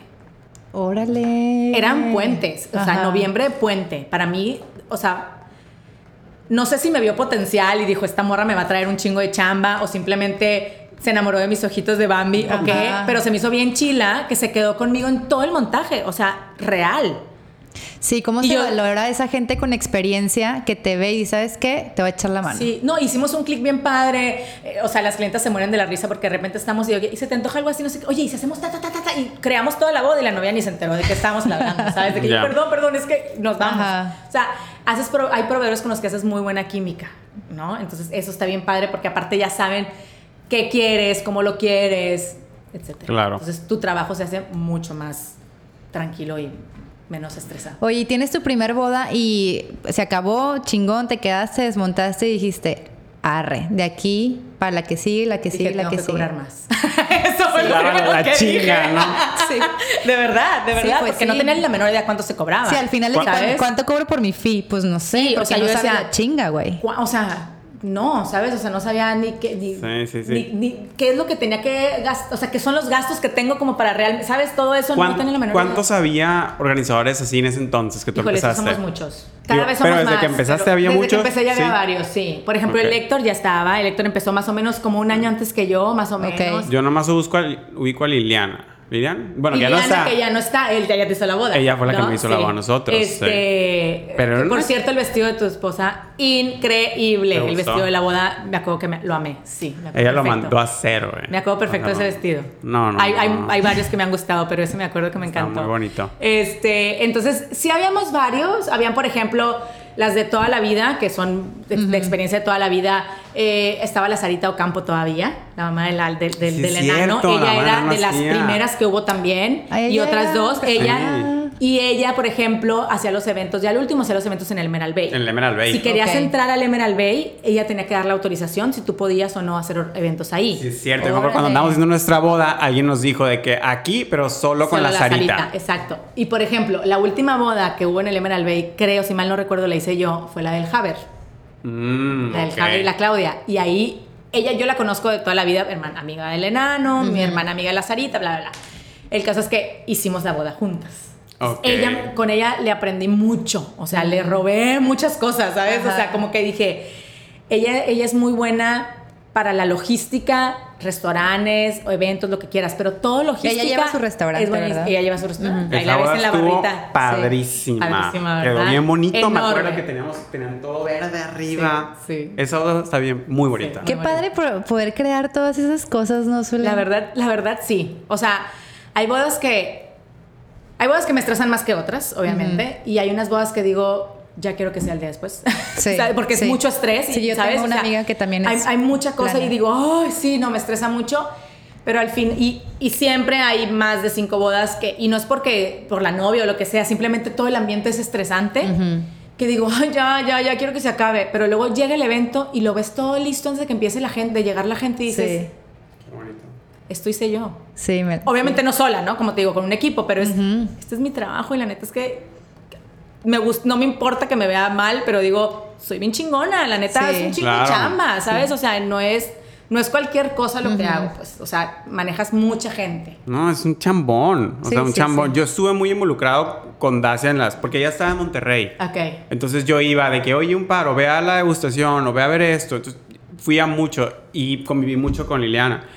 Y cada que iba ahí, Una fregonaza yo decía, también en lo que "No hacía". mames, el nivel de estrés que vive esta ruca. O sea, pero era un estrés, Ana, que era, es- o sea, veías gente entrando y saliendo todo el día, todo el día. A la hora que fuera, podía Ay, ir bueno, es que martes. aparte ella tenía el lugar, el salón, tenía el, el mobiliario. El equipo. Tenía el equipo. Entonces, a mí mucha gente me dice, ¿y cuándo vas a abrir tu lugar de equipo? No, espérate, cuando me arte de organizar. O sea. Sí. ahorita no tengo, no tengo la energía para hacer las dos y disfruto mucho lo que hago. ¿Sabes? Yo, yo sí soy de las de que creo que, ¿cómo se dice? Cada, cada persona lo que es bueno. No, O sea, siento que a veces al querer abarcar Más. mucho, Ujú. puede que algo te vaya a fallar. Claro. ¿no? Sí. O sea, si yo me pongo a ser proveedor de un chingo de cosas, algo voy a descuidar. Sí, por algo ahorita tienes tanta calidad y todo, porque estás 100% enfocada en eso. Exacto, Si te empiezas a exacto, a, exacto. diversificar, pues sí pierdes un porcentaje en lo que estabas haciendo. Y güey. algo muy importante que aprendí también, que antes no lo veía, era pedir ayuda, Mm. ¿sabes? Y que no lo tienes que hacer tú sola. No, nomás no puedes, no tienes por qué hacerlo tú sola. Claro. O sea, yo cuando empecé, me acuerdo perfecto, conocí yo al principio como unos dos, tres meseros que son con los que más me llevé, haz de cuenta, ¿no? Ajá. Uno de ellos falleció hace ya un rato, bien joven, pero él me acuerdo perfecto que yo llegaba a los eventos y dejaba mis cosas y empezaba yo a ayudar a montar mesa, mantel, todo, ¿sabes? Hasta que él me dijo, Suelen, te falta una friega. Aguanta, siéntate, tú manda. Mm. Dinos. Ajá. ¿Sabes? Dinos a nosotros. Pero como yo no sabía, nunca estudié esto. Sí, no, no, no, claro. O sea, ahora ya hay carreras. ya hay carreras de organización de Ah, eventos. ¿neta? Sí, ya hay Órale. carreras. Antes o había y yo nunca me enteré, o simplemente me aventé al ruedo, ¿sabes? Ajá. Entonces hay un chorro de cosas que yo no sabía y que fui aprendiendo. Va, Sí, o sea, estando ahí. evento a evento. Entonces, esas fueron una de las cosas que me Y decían, codeándote con gente que tiene que sabe, experiencia. Claro, claro. Y sabes que también, este, el Héctor fue una de las personas que se me hizo bien chilo, que él llevaba muy poco haciendo su cartera también de proveedores y yo le pedía información y me la daba. Órale. ¿Sabes? De, Mm. oye, ¿conoces a alguien que me pueda dar aguas frescas? Ten. Oye, no sé qué, ten. Y ahorita tenemos un chat de organizadores de eventos, muchos de Mazatlán, y todos nos pasamos Y ahí se contactos. pasan. todos Órale, nos pasamos contactos. Y eso se me hace bien padre, porque yo siempre digo, a ver, sí, somos competencia, totalmente. No tenemos que ser rivales. Ujú. Una cosa Claro. es ser competencia y otra cosa es ser rivales, porque ya rivales ya te empiezas a tirar tierra y esto y el otro, no. O sea, yo siempre a mis clientes les digo, cuando tengo la primera cita de conocerlos, ver si nos caemos bien, siempre les digo, te tengo que caer bien, nos tenemos que caer bien, porque vamos a tener una relación dependiendo de cuánto falte para la boda, pero mínimo un año a veces, ¿no? A veces he tenido de menos, pero...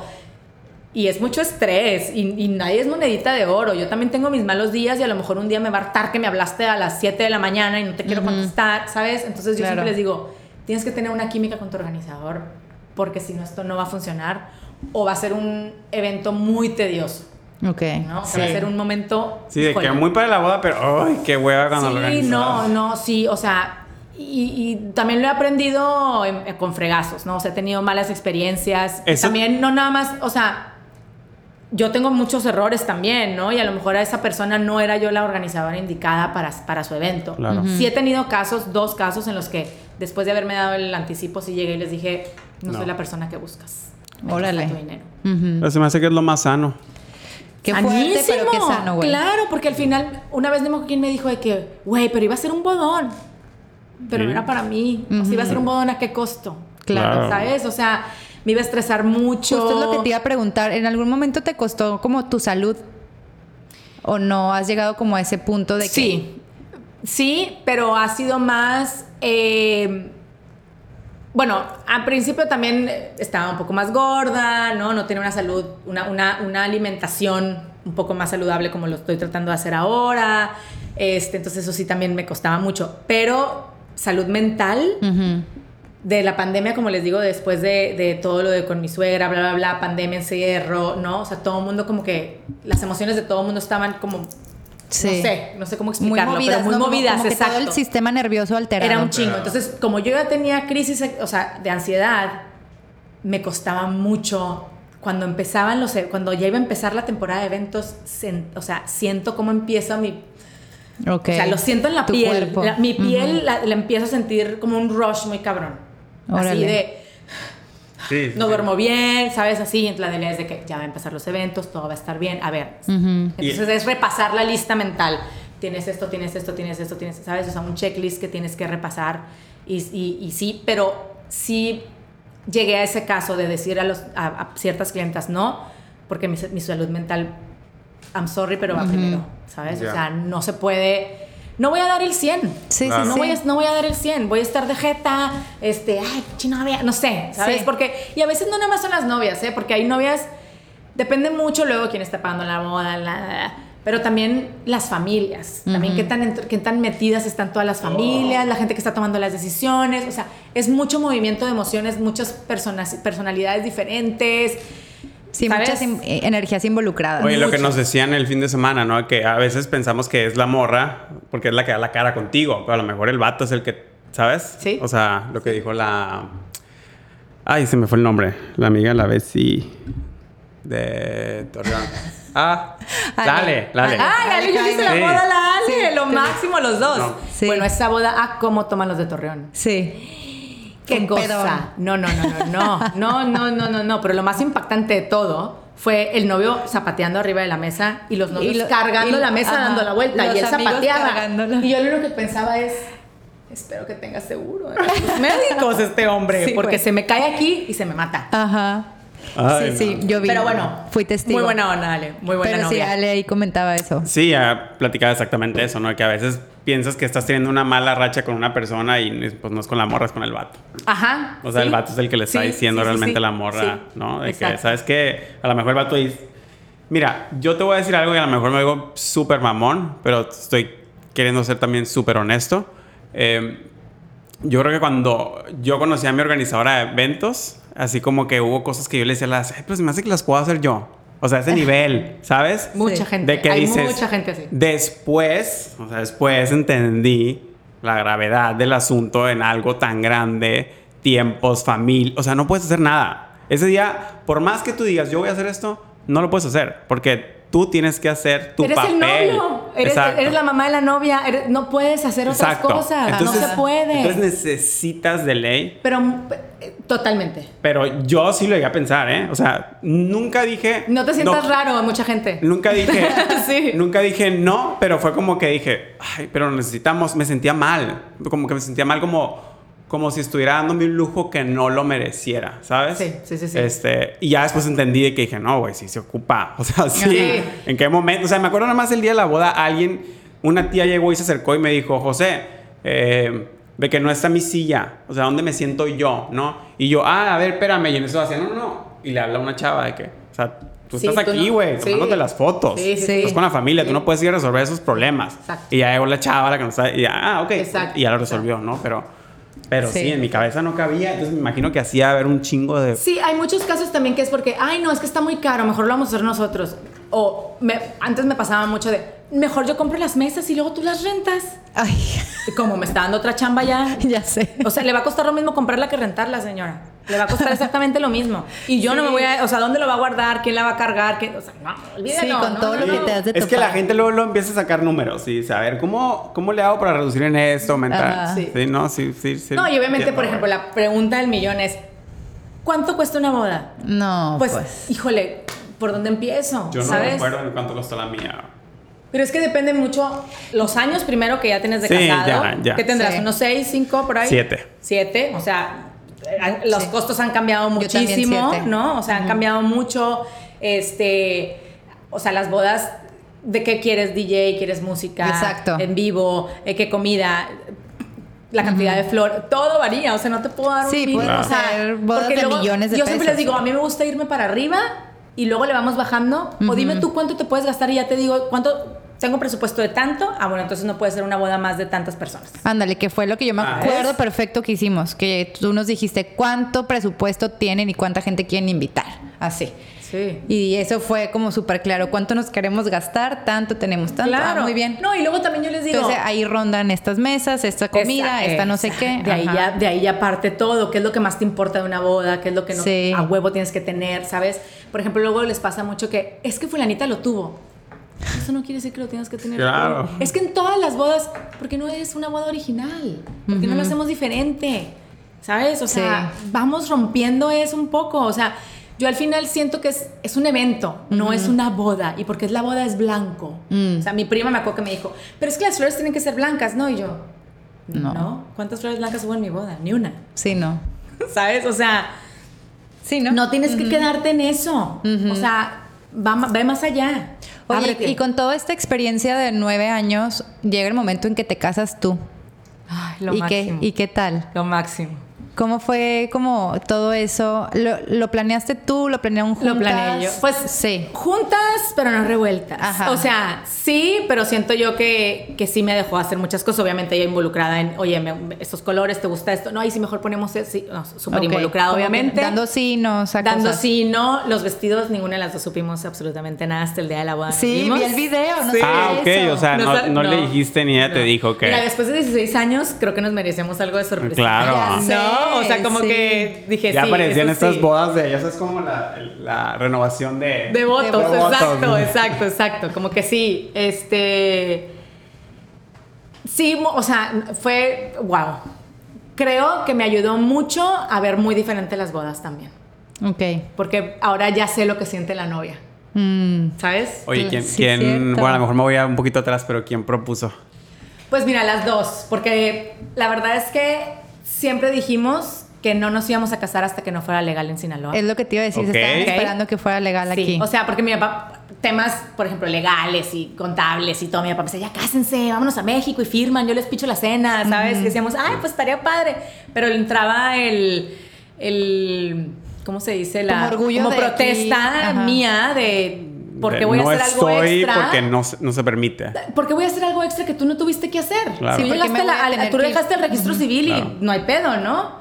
Y otros me decían, ¿y por qué no eh, eh, demandas? Porque podías demandar, al- antes de que fuera legal, podías demandar a la- al registro civil, o sea, tú llegas, me quiero casar, ¿no? Porque son dos mujeres, demando al registro civil, el registro civil no contesta o whatever, y te amparas y te casan. ok. Pero eso quiere decir que tengo que pagarle un abogado, Claro. es algo extra también. Sí, es Yo, un esa era mi parte que decía, no, No. estoy de acuerdo, no voy a hacer algo extra. Si lo voy a hacer, lo voy a hacer como, Cualquier persona como aquí. cualquier Ajá. persona. O sea, no, no, no, Claro. no lo quiero hacer así. ¿Y en qué año es cuando dan el...? El año pasado. El año, El año pasado. pasado. sí. El año pasado, en junio, Ajá. en junio dicen, va, Es, es legal. Es es legal. legal. Matrimonio. Entonces, pues casi que nos volteamos a ver así de, pues ya, o sea, más bien fue también de, dijimos un chingo de años esa mamada, Ah, ahora, ahora- tenemos ahora que tenemos que cumplir. hacer.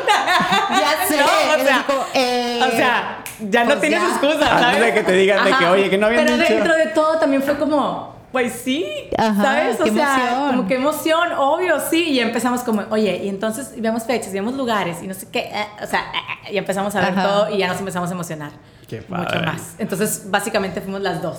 Ok. O sea, no hay un anillo de compromiso, O sea, ajá. por ejemplo. Ajá. O sea, y no fue de que la historia de que me propuso en tal lugar. y, ok, no, ya. no, no. Está- O sea, hace cuando teníamos nueve quería que me años nos tu tatuamos historia. un diamante cada una en el dedo, Ya la vi. que fue nuestro anillo. Ya. Este y no sé, la verdad es que siempre cuando estábamos en nuestra luna de miel, la Delia me preguntó, ¿alguna vez pensaste en que fuéramos a cortar?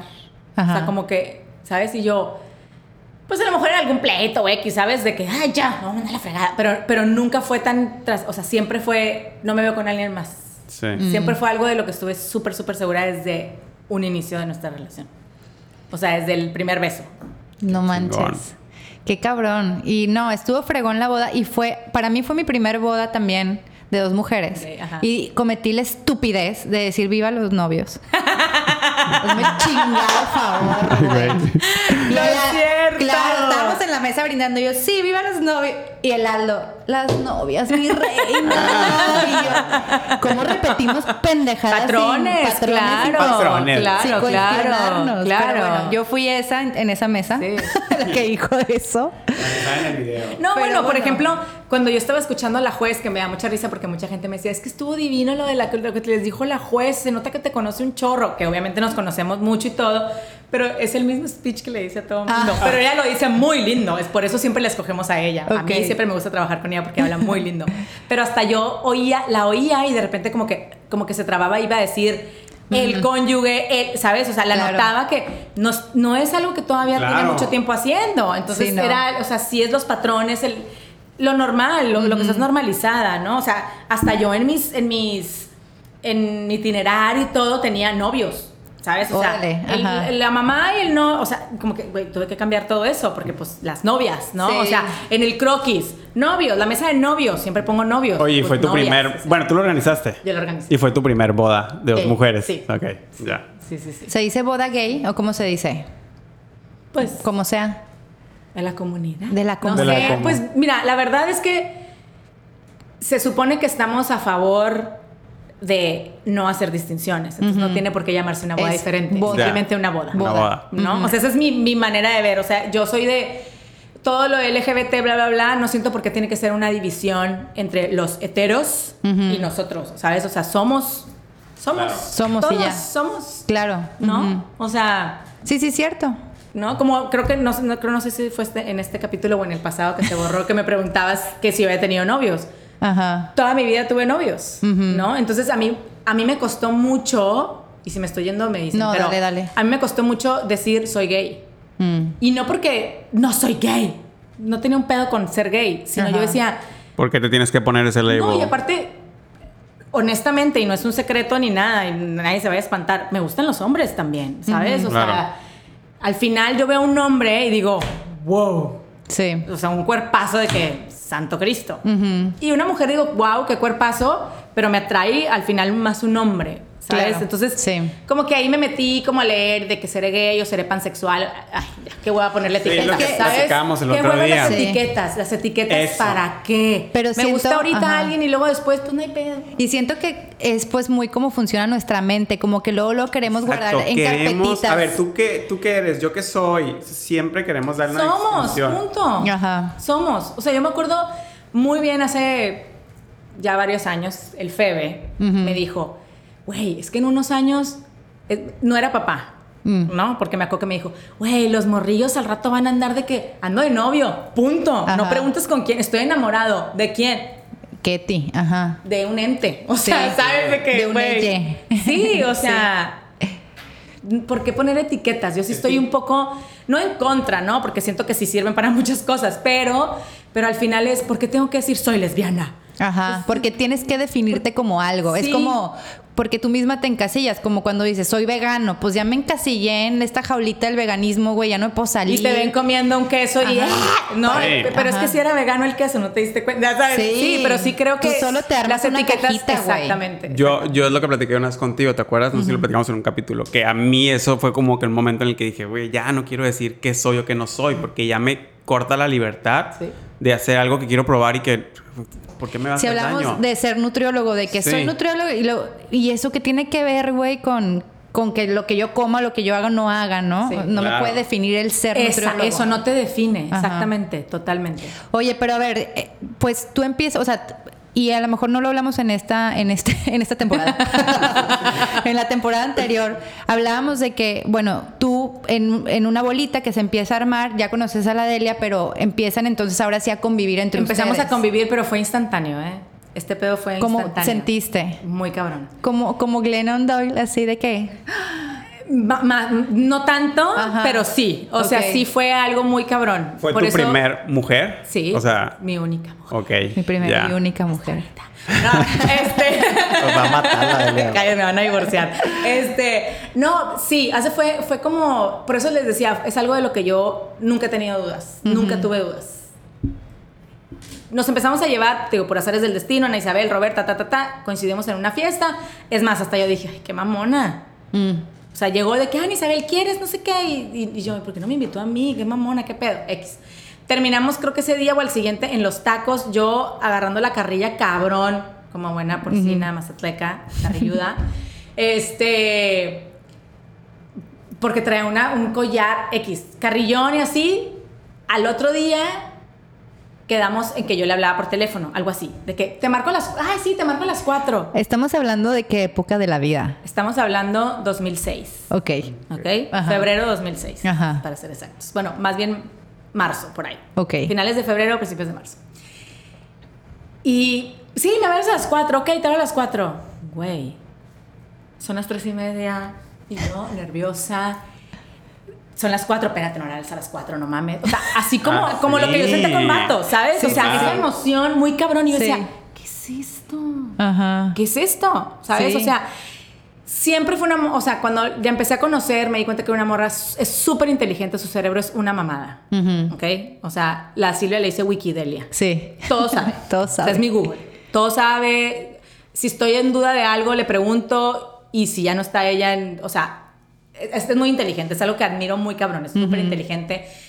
Es súper fiestera, no, es súper amiguera también, o sea, tiene muchas cualidades que admiro mucho y que me empezaron a llamar mucho la atención en esos poquitos días que llevábamos de vernos. Entonces ese día le marco y, no, y así de que, güey, ya me mamé ayer, perdón, o sea, de que, ay, no mames, X, nada. Tengo ese, ese- esos momentos, esos como semana, semana y media, la tengo medio Borroso. medio Borrosa. borrosa, medio como película, Por medio, tanta ¿sabes? Así que como estuvo moviéndose en tu cuerpo, Ajá, güey, así. Ajá. Este. Y entonces me.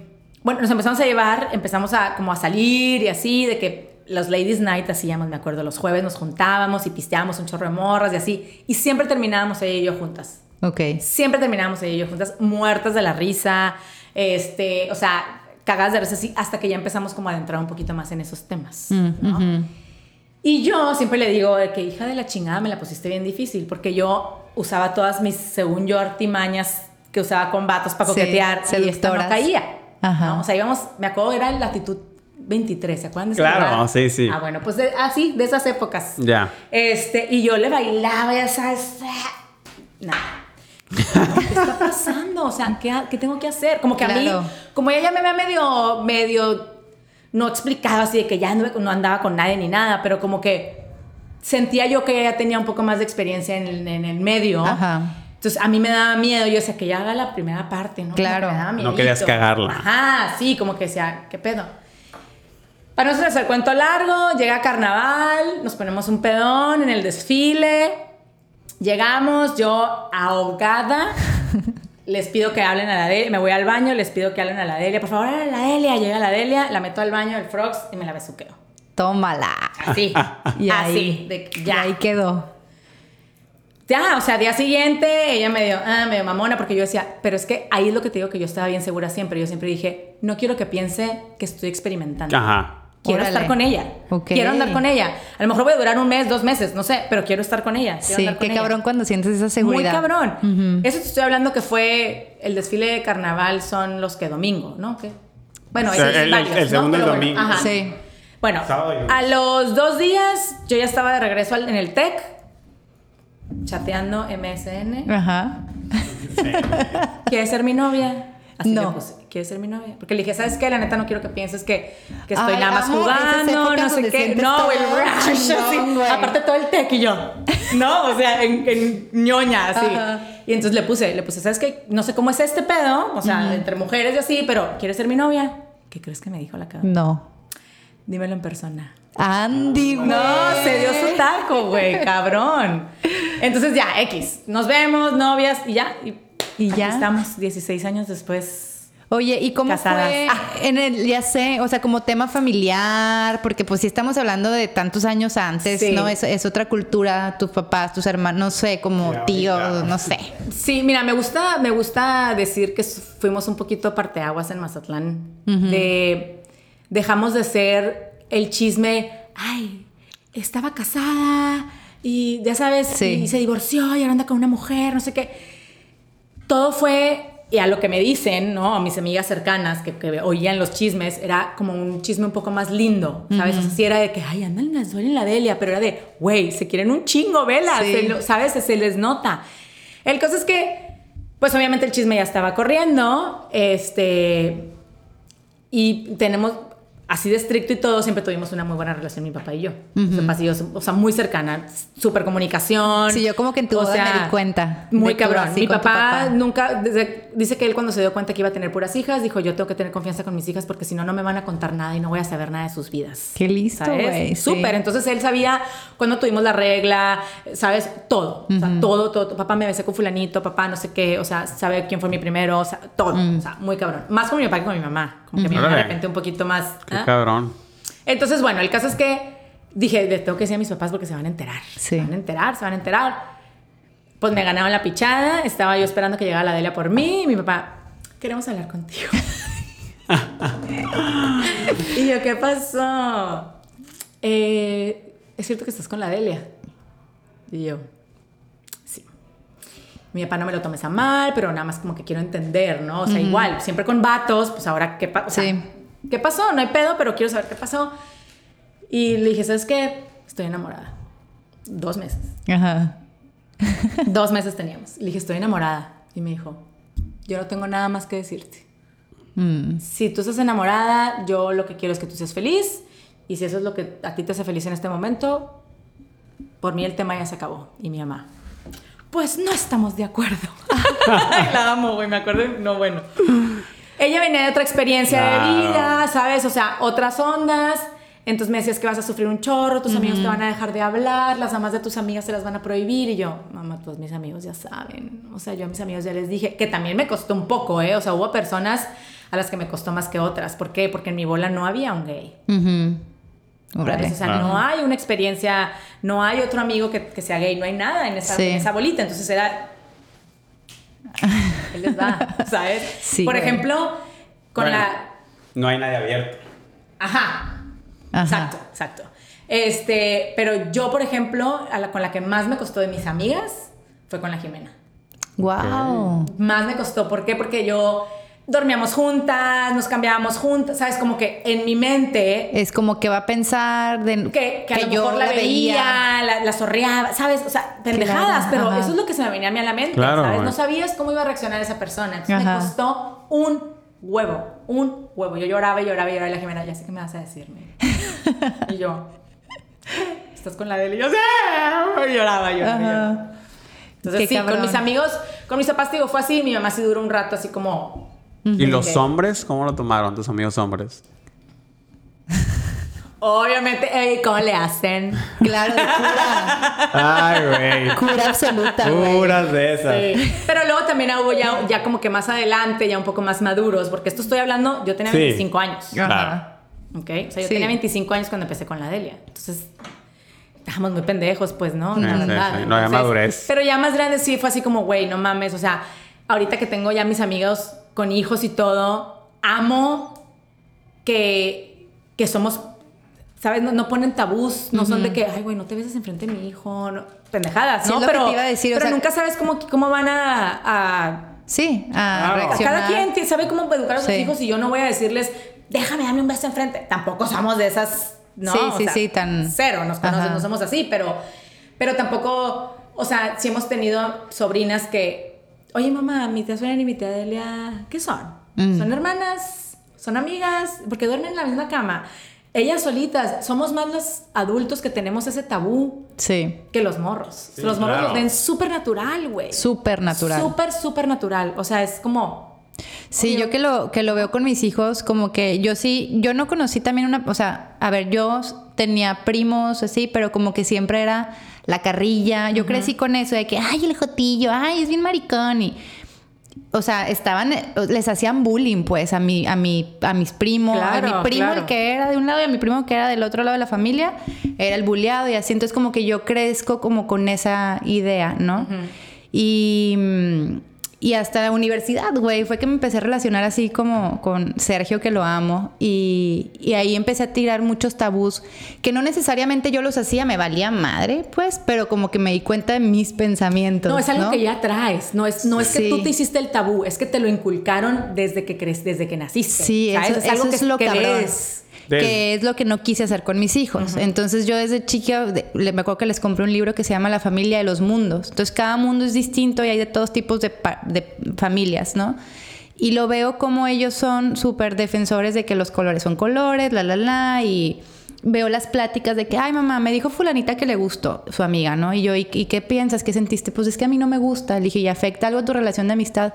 Pues no. Pues no. Ah, perfecto. Y tan tan, o sea, es como que, y también veo como, como, sí, los papás son los que, porque ellos es, me gusta Mauro, un niño, ¿no? Pero, y también veo que es admiración, Claro, o sea, son muchas cosas que Y es me gusta, a lo mejor es me cae muy bien. Quiero ser como él, Sí. me gusta, o sea, me gusta, como es en inglés, ¿no? O sea, ajá, I me. like, Ajá, ajá. entonces es como que ya veo mucho los papás que son los que empiezan a meter todas estas ideas que de repente pues yo sí vivo, vivimos en una burbuja distinta que yo siento que ya el mundo es así.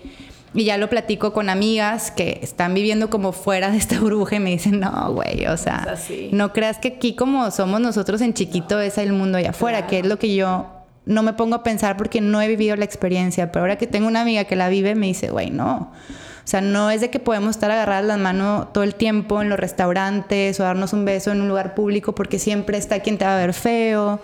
y yo, güey, neta, me dice, sí, mensa, no te Tú das no lo cuenta ves, tú estás que- al lado de ellas y no te das cuenta tú. Porque, no no, me doy porque no te ven a ti. Mira, yo al Ajá. principio, cuando el primer año estuvimos aquí, ¿no? El primer año juntas estuvimos aquí en Mazatlán. Y sí íbamos a restaurantes y si era, o sea, yo sí sentía el, Con la mirada. la mirada brutal, pero aparte el, era, o sea, no mames, o sea, qué hueva, ¿sabes? Entonces sí dejamos de salir. Órale. Porque me daba hueva, preferamos pedir sushi en su casa o en la mía, ver la tele, ¿sabes? O sea, Sí, mejor que hacer otras actividades que ir a estar juzgada, ¿no? con el público, como que, eh, con el público, con la gente. Sí, En- en, público, pues, o sea, como Sí. que sea en el caso. En Monterrey nos hicimos más ermitañas. Todavía. Pero al mismo tiempo siento que fue, pues es que en Monterrey está parte de San Pedro, ¿no? Ah, o sea, güey, no, o sea, no, no, no. O sea, pensar agarrarnos la mano sí era como, híjole, piénsala bien, ¿no? Y luego en mi trabajo, y como que cositas así.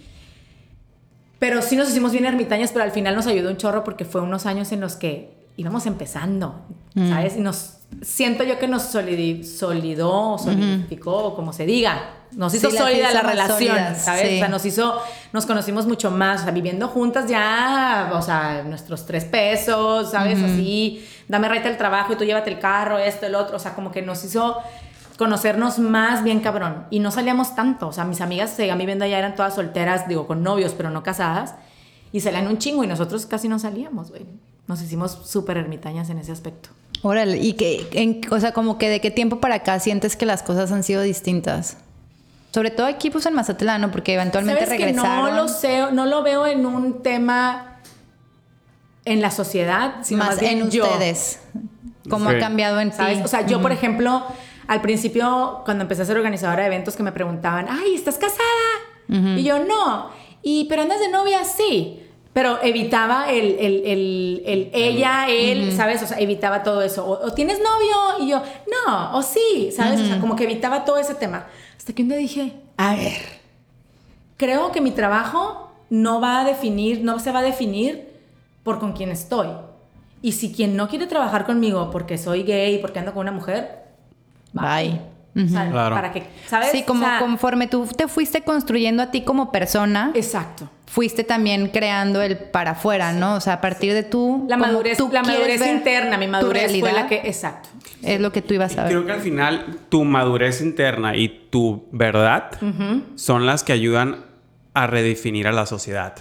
Porque cuando tú no haces ese paso, permites que la sociedad siga Como ¿no? interfiriendo Como en ti. Y cuando das ese paso, puede que a lo mejor de 10 personas, 3 van a decir, bye. Pero a lo mejor las otras 7 se van a cuestionar y van a decir, sí es cierto. ¿Por qué? Sí, sí estoy de acuerdo porque siempre lo he sentido que, por ejemplo, yo le decía a un amigo que también gay, le decía, güey, es que quiero hacer algo más por la comunidad en Mazatlán, ¿sabes? Como que mm, algo más gay, algo, no sé, algo. Sí. Y le digo, no nada más la marcha, o sea, algo diferente, ¿sabes? Que vean que somos... Normales, güey. Sí, o sea, somos como- parte. como la somos- gente- Como les decía, no, no, no gay, heterosexual, o lo que sea, somos. Sí, o sea, dejar, quitarle el estigma, que es lo mismo que yo digo con los psicodélicos. Si vieras cuánta gente chingona que a lo mejor tú admiras, fuma mota, Exacto. hace LSD, eh, y son jefes y tienen Sí, empresas, sí, sí. negocios, y tú Y eso no piensas. tiene nada que ver. Ajá, o sea, no tiene nada que ver una cosa con la otra. Exacto, pues. Al contrario, quizás lo está haciendo mejor persona porque está internamente Más está- sensible, exactamente. ¿no? conecta Exacto. más. Entonces este amigo me decía, güey, pero es que tú no te das cuenta que esa es tu manera, o sea, la manera en la que tú vives es tu manera de ayudar a la comunidad. Es como tu lo que tú decías, Claro. como tu ¿sabes? O sea, protesta. exacto, es tu ejemplo, como tú estás viviendo abiertamente con la Delia, todo. O sea, esa es la manera en la que estás haciendo las cosas, ¿no? O sea, yo siempre a mis amigas les digo, güey, es que yo soy bien miedosa, no me atrevo a nada. Y me decían, güey, eres la morra más valiente que conozco, te aventaste el negocio bien cabrón, te aventaste la relación en contra de chingo de cosas. O sea, ¿cómo puedes decir que eres miedosa? Y yo, bueno, ok, sí, pero en otras cosas. este, Oye. pero Sí, sí. es cierto, güey. Oye, luego háblale a Dacia. Dacia le encanta eso, ¿eh? Hace ¿Qué? poco, pues no hicimos... Organizar cosas. Sí, hace poco hizo el evento, no sé si supiste. Ah, sí, en el Pepe, La ¿no? En el Pepe. con las este, drags. y la neta, mis respetos, o sea... bien chila, ¿no? No, pero Sí, aparte... O sea, el chambón que se meten los drag porque... mm, no mames. O sea, Sí. la producción... Es compromiso. No, no, no, no, Mucho no. compromiso. No, no, no, o sea- Mucho amor al arte. sí. Claro, y, y ex- se exponen. Sí, sí, Al final del día se exponen, entonces, por ejemplo, yo cuando salimos ese día, ¿te acuerdas que te dije que se me había olvidado el, el, Sí, este, esta el- cosa. ajá, el estabilizador? Entonces me regresé, ya nos habíamos ido nosotros, y me regresé como a la hora al Pepe, y cuando llego salgo y están ahí como tres o cuatro, ¿no? De los que ya están todos maquillados así. Y, y pasan unos vatos, así como que se les quedan viendo raro, y, y él voltea a ver y así le tira un beso, y, y dije, neta, qué cabrón que puede tener, o sea, la fuerza y decir, o sea, como de, esto soy yo. soy. ¿no? Sí. Ah, o sea, Sí. estoy Yo siendo ese ente y estoy defendiendo mi ente, Sí. como dijiste tú ahorita, y no me tengo que por qué clasificar ni por qué aceptar lo que tú estás Sí. diciendo, ¿no? Pero se me hizo de que dije, qué fregón Sí, ver esto. te- o sea, te valoro tu valor. sí, Sí. Sí. exacto. de Es que ahí, por ejemplo, yo voy al tema, por ejemplo, mucha gente me dice, entre ellos mi papá, que luego me dice, pero es que porque él, ella, o sea, Mm, sí. todos, somos todos. Y yo, a ver, o sea, entiendo la vieja escuela, entiendo todo, pero al final no lo sabemos porque no lo vivimos. Exacto, estamos O sea, yo evolucionando. no, yo no soy ella, ¿no? Así, o Sí, sea, a mí no. no, a mí dime mujer, sí, soy mujer.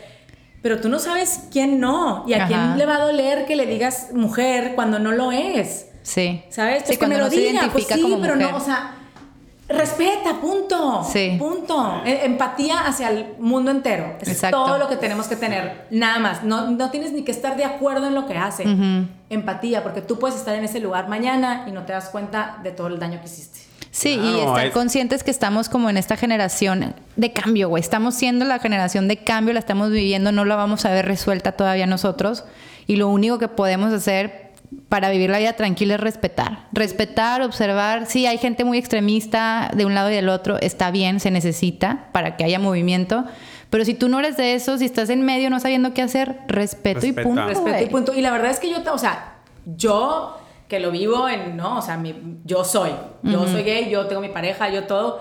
Yo también hice muchas pendejadas antes, ¿sabes? También dije muchas pendejadas ya estando con la Delia, también, ¿sabes? O sea, como que Claro. Es un proceso, vas, Pues no vas porque te aprendiendo. guste una mujer, ya tienes tus... Ya se te olvidó. Sí, güey. O ya ¿Cómo- te instaló un te- chip. Ajá, Sí. En donde ya, Ya sabes, sabes todo, Qué exacto. significan todas Sí. las banderas, que no sé qué. No, y bueno, y luego también no vienen muchos estereotipos, ¿no? Por ejemplo, Ajá. yo tenía una conocida que para todo lo sexual, you name it, lo que sea, posiciones, aparatos, lo que sea, volteaba y me decía, ¿tú, tú, qué, ¿tú qué sabes? Ah, o sea, tú ¿Cómo eres experta. Y yo, a ver, Ya, espérate, no soy ni sexóloga, no soy dueña de un sex shop, no escribí el Kama Sutra, no sé, Sí, güey, güey. no o sea, tengo nomás idea. estoy con una morra, Sí, ¿sabes? eres- o sea, eres- espérate, aguanta, o sea, no. Soy, o sea, soy igual que tú, güey. Sí, O sea, lo mismo ¿sabes? que tú No, no, sabes, o sea, sé yo. ¿Por qué lo vas a ver yo y tú no, güey? Es Sí, Google. es lo que te o digo. sea, Piensan que o sea, se les instala un chip donde exacto, pum, se te- exacto, toda la exacto. información se te va. Pero lo que sí creo definitivamente es que todo mundo deberíamos de tener contacto con esa parte de la sociedad o como lo quieras ver. Claro. Yo cuando me di cuenta que había algo más, todas mis relaciones heterosexuales fueron una mierda. Mm. Siempre. Y yo siempre era, mi, mi, mi, mi sentir era, porque estoy mal yo, que estoy haciendo mal yo. ¿Sabes? ¿Por qué él no me quiere? ¿Por qué no le gusto? Porque siempre es la que terminaba llorando. Siempre. Ok. Siempre, ¿ok? Yo siempre decía, ¿por qué yo?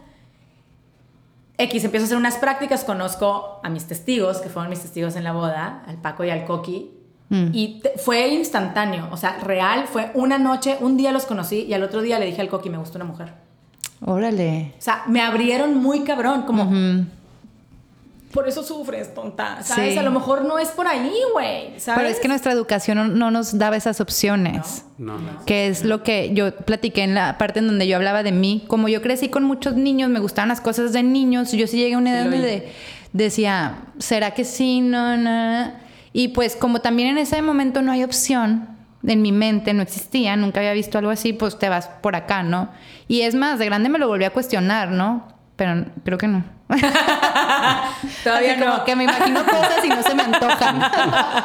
No, y es que también, por ejemplo, creo que no Pero porque porque estén cerrar- abiertos Ajá. y porque estén expuestos la, ni- los niños, la gente, No, hombre. se vayan a ser gays, ¿sabes? A ver, Sí, no. a ver, aclarando, Eh, uy, Eso ¿no? es lo que más me encabrona a mí de la del movimiento anti-gay, se pudiera decir. Exacto. Cuando, de que, por ejemplo, te voy a hacer algo que siento que es lo más común, de que, pero no se pueden besar porque imagínate, ¿qué ejemplo va a dar? Cabrón, ¿qué ejemplo va a dar de qué? O sea, si yo Al me... contrario, Ajá. qué buen ejemplo va a dar, que se Claro. puede todo, güey. Exacto. Vieras a mí en Instagram lo que me escribieron de mala madre por haber llegado, llevado a mis hijos a la marcha. Ay, O no, sea, bueno. de que yo. Y es más, me nos dio una risa el Pablo y a mí porque, a ver, fuimos a la marcha y hasta eso no está tan sexualizada la de aquí como pudiera estar en otras ciudades. Claro, están los entangados y los bailarines y todo. Y pues el Mauro estaba ahí, este, y yo nomás veía a ver qué cara pone, ¿no? Entonces le digo al Pablo, pregúntale qué fue lo que más le impresionó de la marcha, ¿no? Le dije, porque vio muchas cosas que no ve normalmente en persona.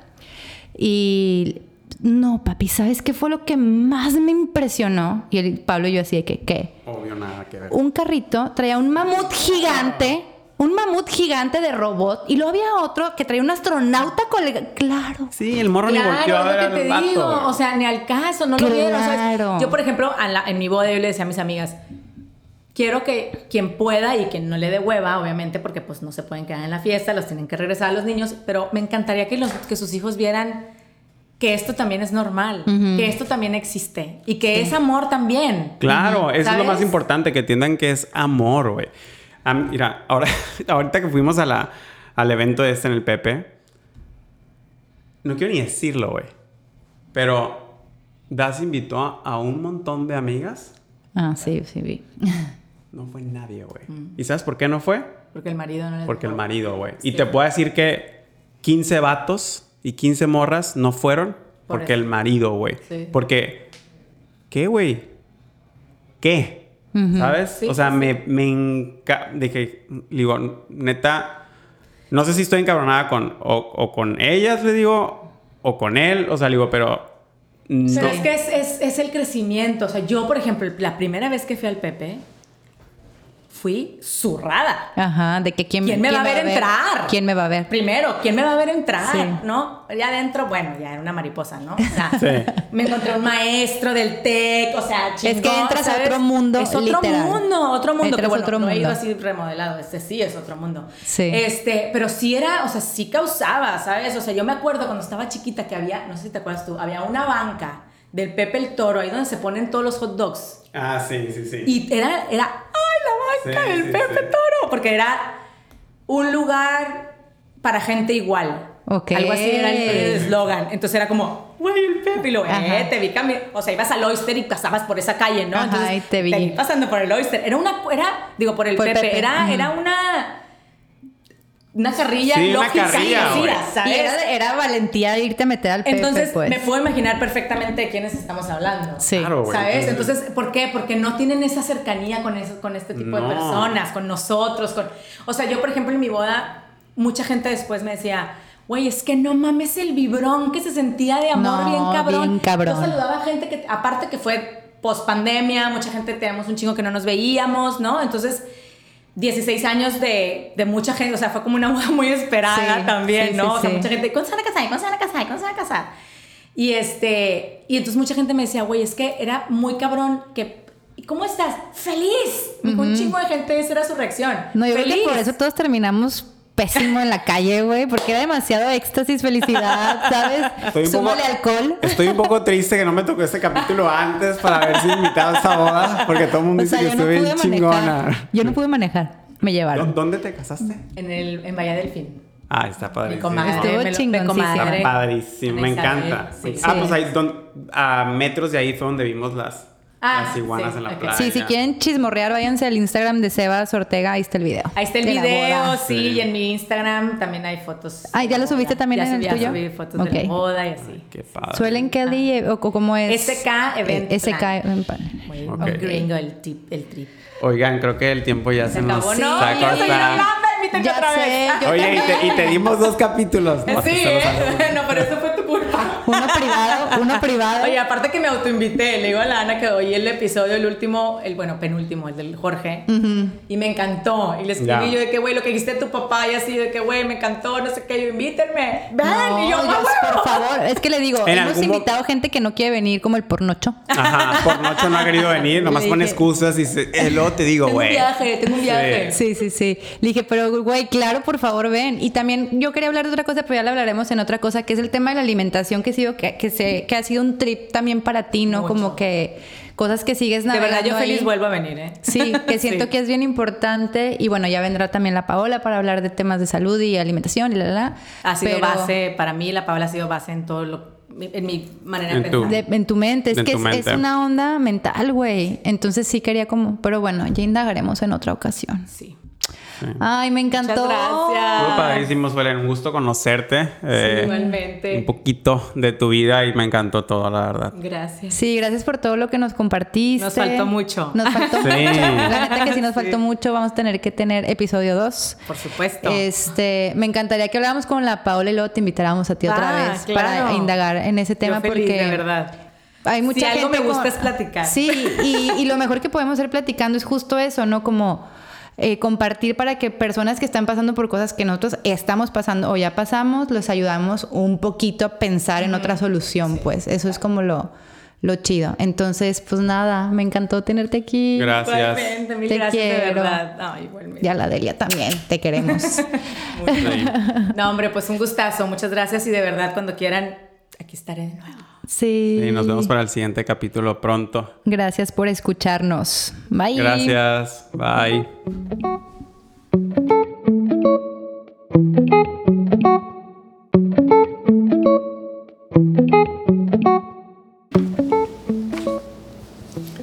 Si te gustó lo que acabas de escuchar, síguenos en nuestras redes sociales. Estamos en Instagram como arroba my.wellnessfriend. Nos puedes escuchar por Spotify Apple Podcast. Déjanos tu comentario y si hay algún tema de interés que te gustaría escuchar, ahí lo recibimos. Activa la campanita en Spotify para que te notifique los nuevos capítulos. Muchas gracias por escucharnos.